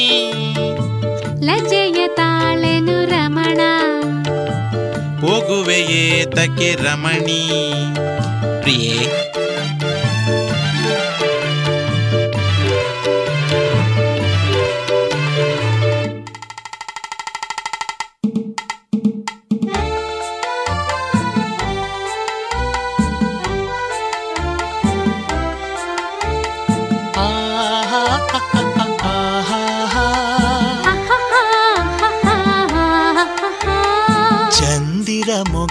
ಚಕೋರಿ ಸಾಕಿದು ಹೊಗಳಿಕೆ ಶೌರಿ.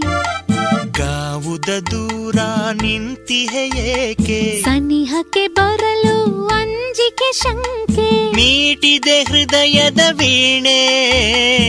ಸಿಂಗಾರಿ ನೀ ಬಲು ಜಾಣೆ. ನಾನು ನಿನ್ನವನೇ. ಸಾಕಿದು ಹೊಗಳಿಕೆ ಶೌರಿ. ಚಂದಿರ ಮೊಗದ ಚಕೋರಿ.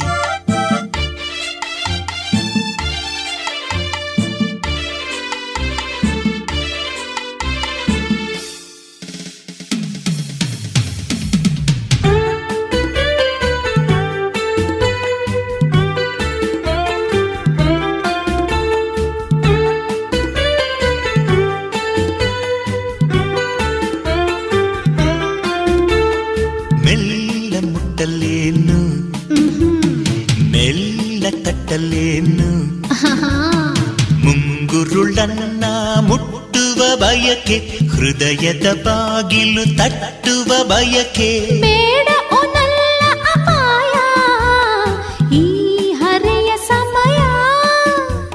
ಸೋತಿದೆ ಹೃದಯ. ಮೆಲ್ಲ ಮುಟ್ಟಲೇನು? ಮೆಲ್ಲ ತಟ್ಟಲೇನು?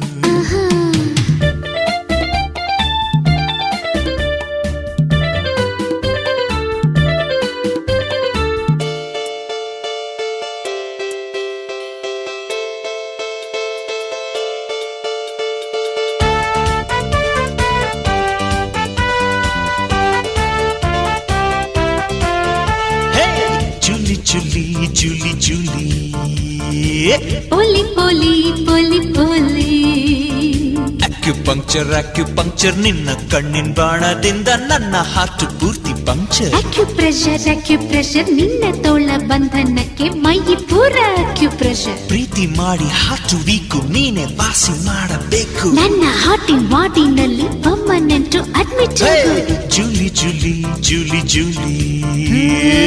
ಪೊಲಿ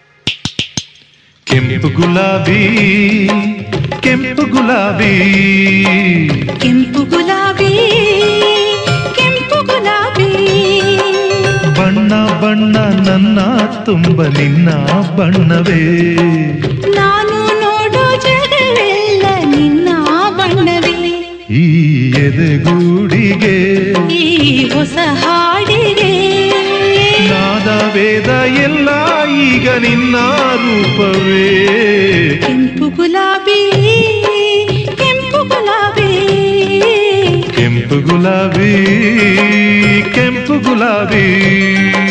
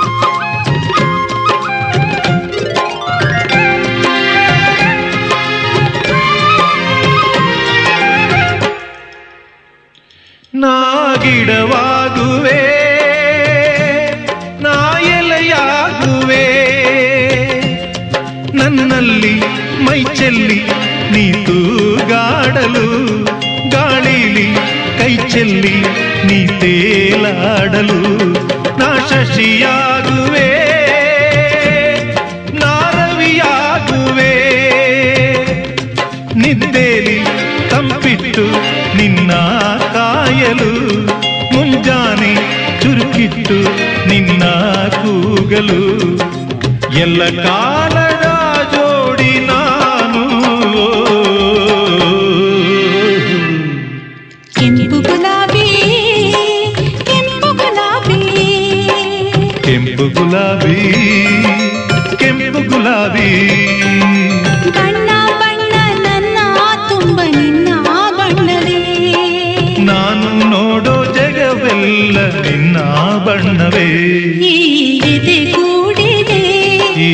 ಹೊಸ ಹಾಡಿಗೆ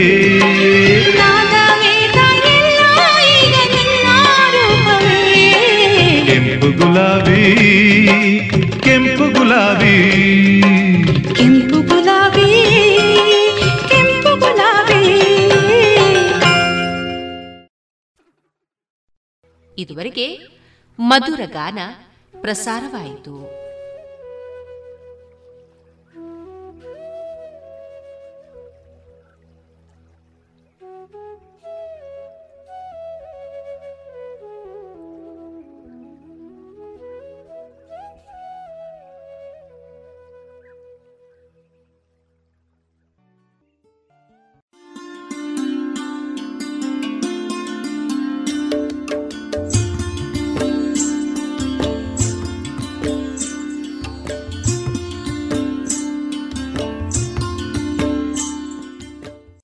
ರೇಡಿಯೋ ಪಾಂಚಜನ್ಯ ಸಮುದಾಯ ಬಾನುಲಿ ಕೇಂದ್ರದಿಂದ ನಿಮ್ಮ ಕಾರ್ಯಕ್ರಮಗಳು ಪ್ರಸಾರವಾಗಬೇಕೆ?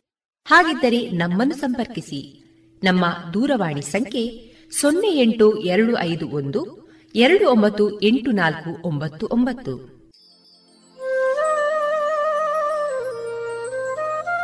ಗಮನಿಸಿ ಕೇಳುವರೆ ನಮ್ಮ ಕಾರ್ಯಕ್ರಮಗಳನ್ನು ವೆಬ್ಸೈಟ್ ಮೂಲಕ ಕೂಡ ಆಲಿಸಬಹುದು. ನಮ್ಮ ವೆಬ್ಸೈಟ್ ವಿಳಾಸ W W W dot radio Panchajanya dot com. ಇಲ್ಲಿ ಆರ್ಕೈವ್ಸ್ನ ಭಾಗಕ್ಕೆ ಹೋಗಿ ಕ್ಲಿಕ್ ಮಾಡಿದರೆ ಹಳೆ ಕಾರ್ಯಕ್ರಮಗಳನ್ನು ಕೂಡ ಆಲಿಸಬಹುದು. ಜೊತೆಗೆ ನಮ್ಮ ಪ್ರಸಾರವನ್ನು ಆಪ್ ಮೂಲಕವೂ ಕೇಳಬಹುದು. ಪ್ಲೇಸ್ಟೋರ್ನಲ್ಲಿ ಪಾಂಚಜನ್ಯ ಸರ್ಚ್ ಮಾಡಿ ಡೌನ್ಲೋಡ್ ಮಾಡಿಕೊಂಡು ತಮ್ಮ ಮೊಬೈಲ್ಗಳಿಗೆ ಇನ್ಸ್ಟಾಲ್ ಮಾಡಿದರೆ ರೇಡಿಯೋ ಪ್ರಸಾರದ ಕಾರ್ಯಕ್ರಮವನ್ನು ನೀವು ಆಲಿಸಬಹುದು.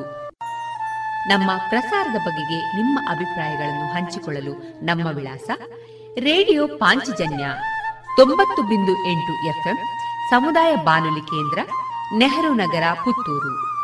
ನಮ್ಮ ದೂರವಾಣಿ ಸಂಖ್ಯೆ ಸೊನ್ನೆ ಎಂಟು ಎರಡು ಐದು ಒಂದು, ಎರಡು ಒಂಬತ್ತು ಎಂಟು ನಾಲ್ಕು ಒಂಬತ್ತು ಒಂಬತ್ತು.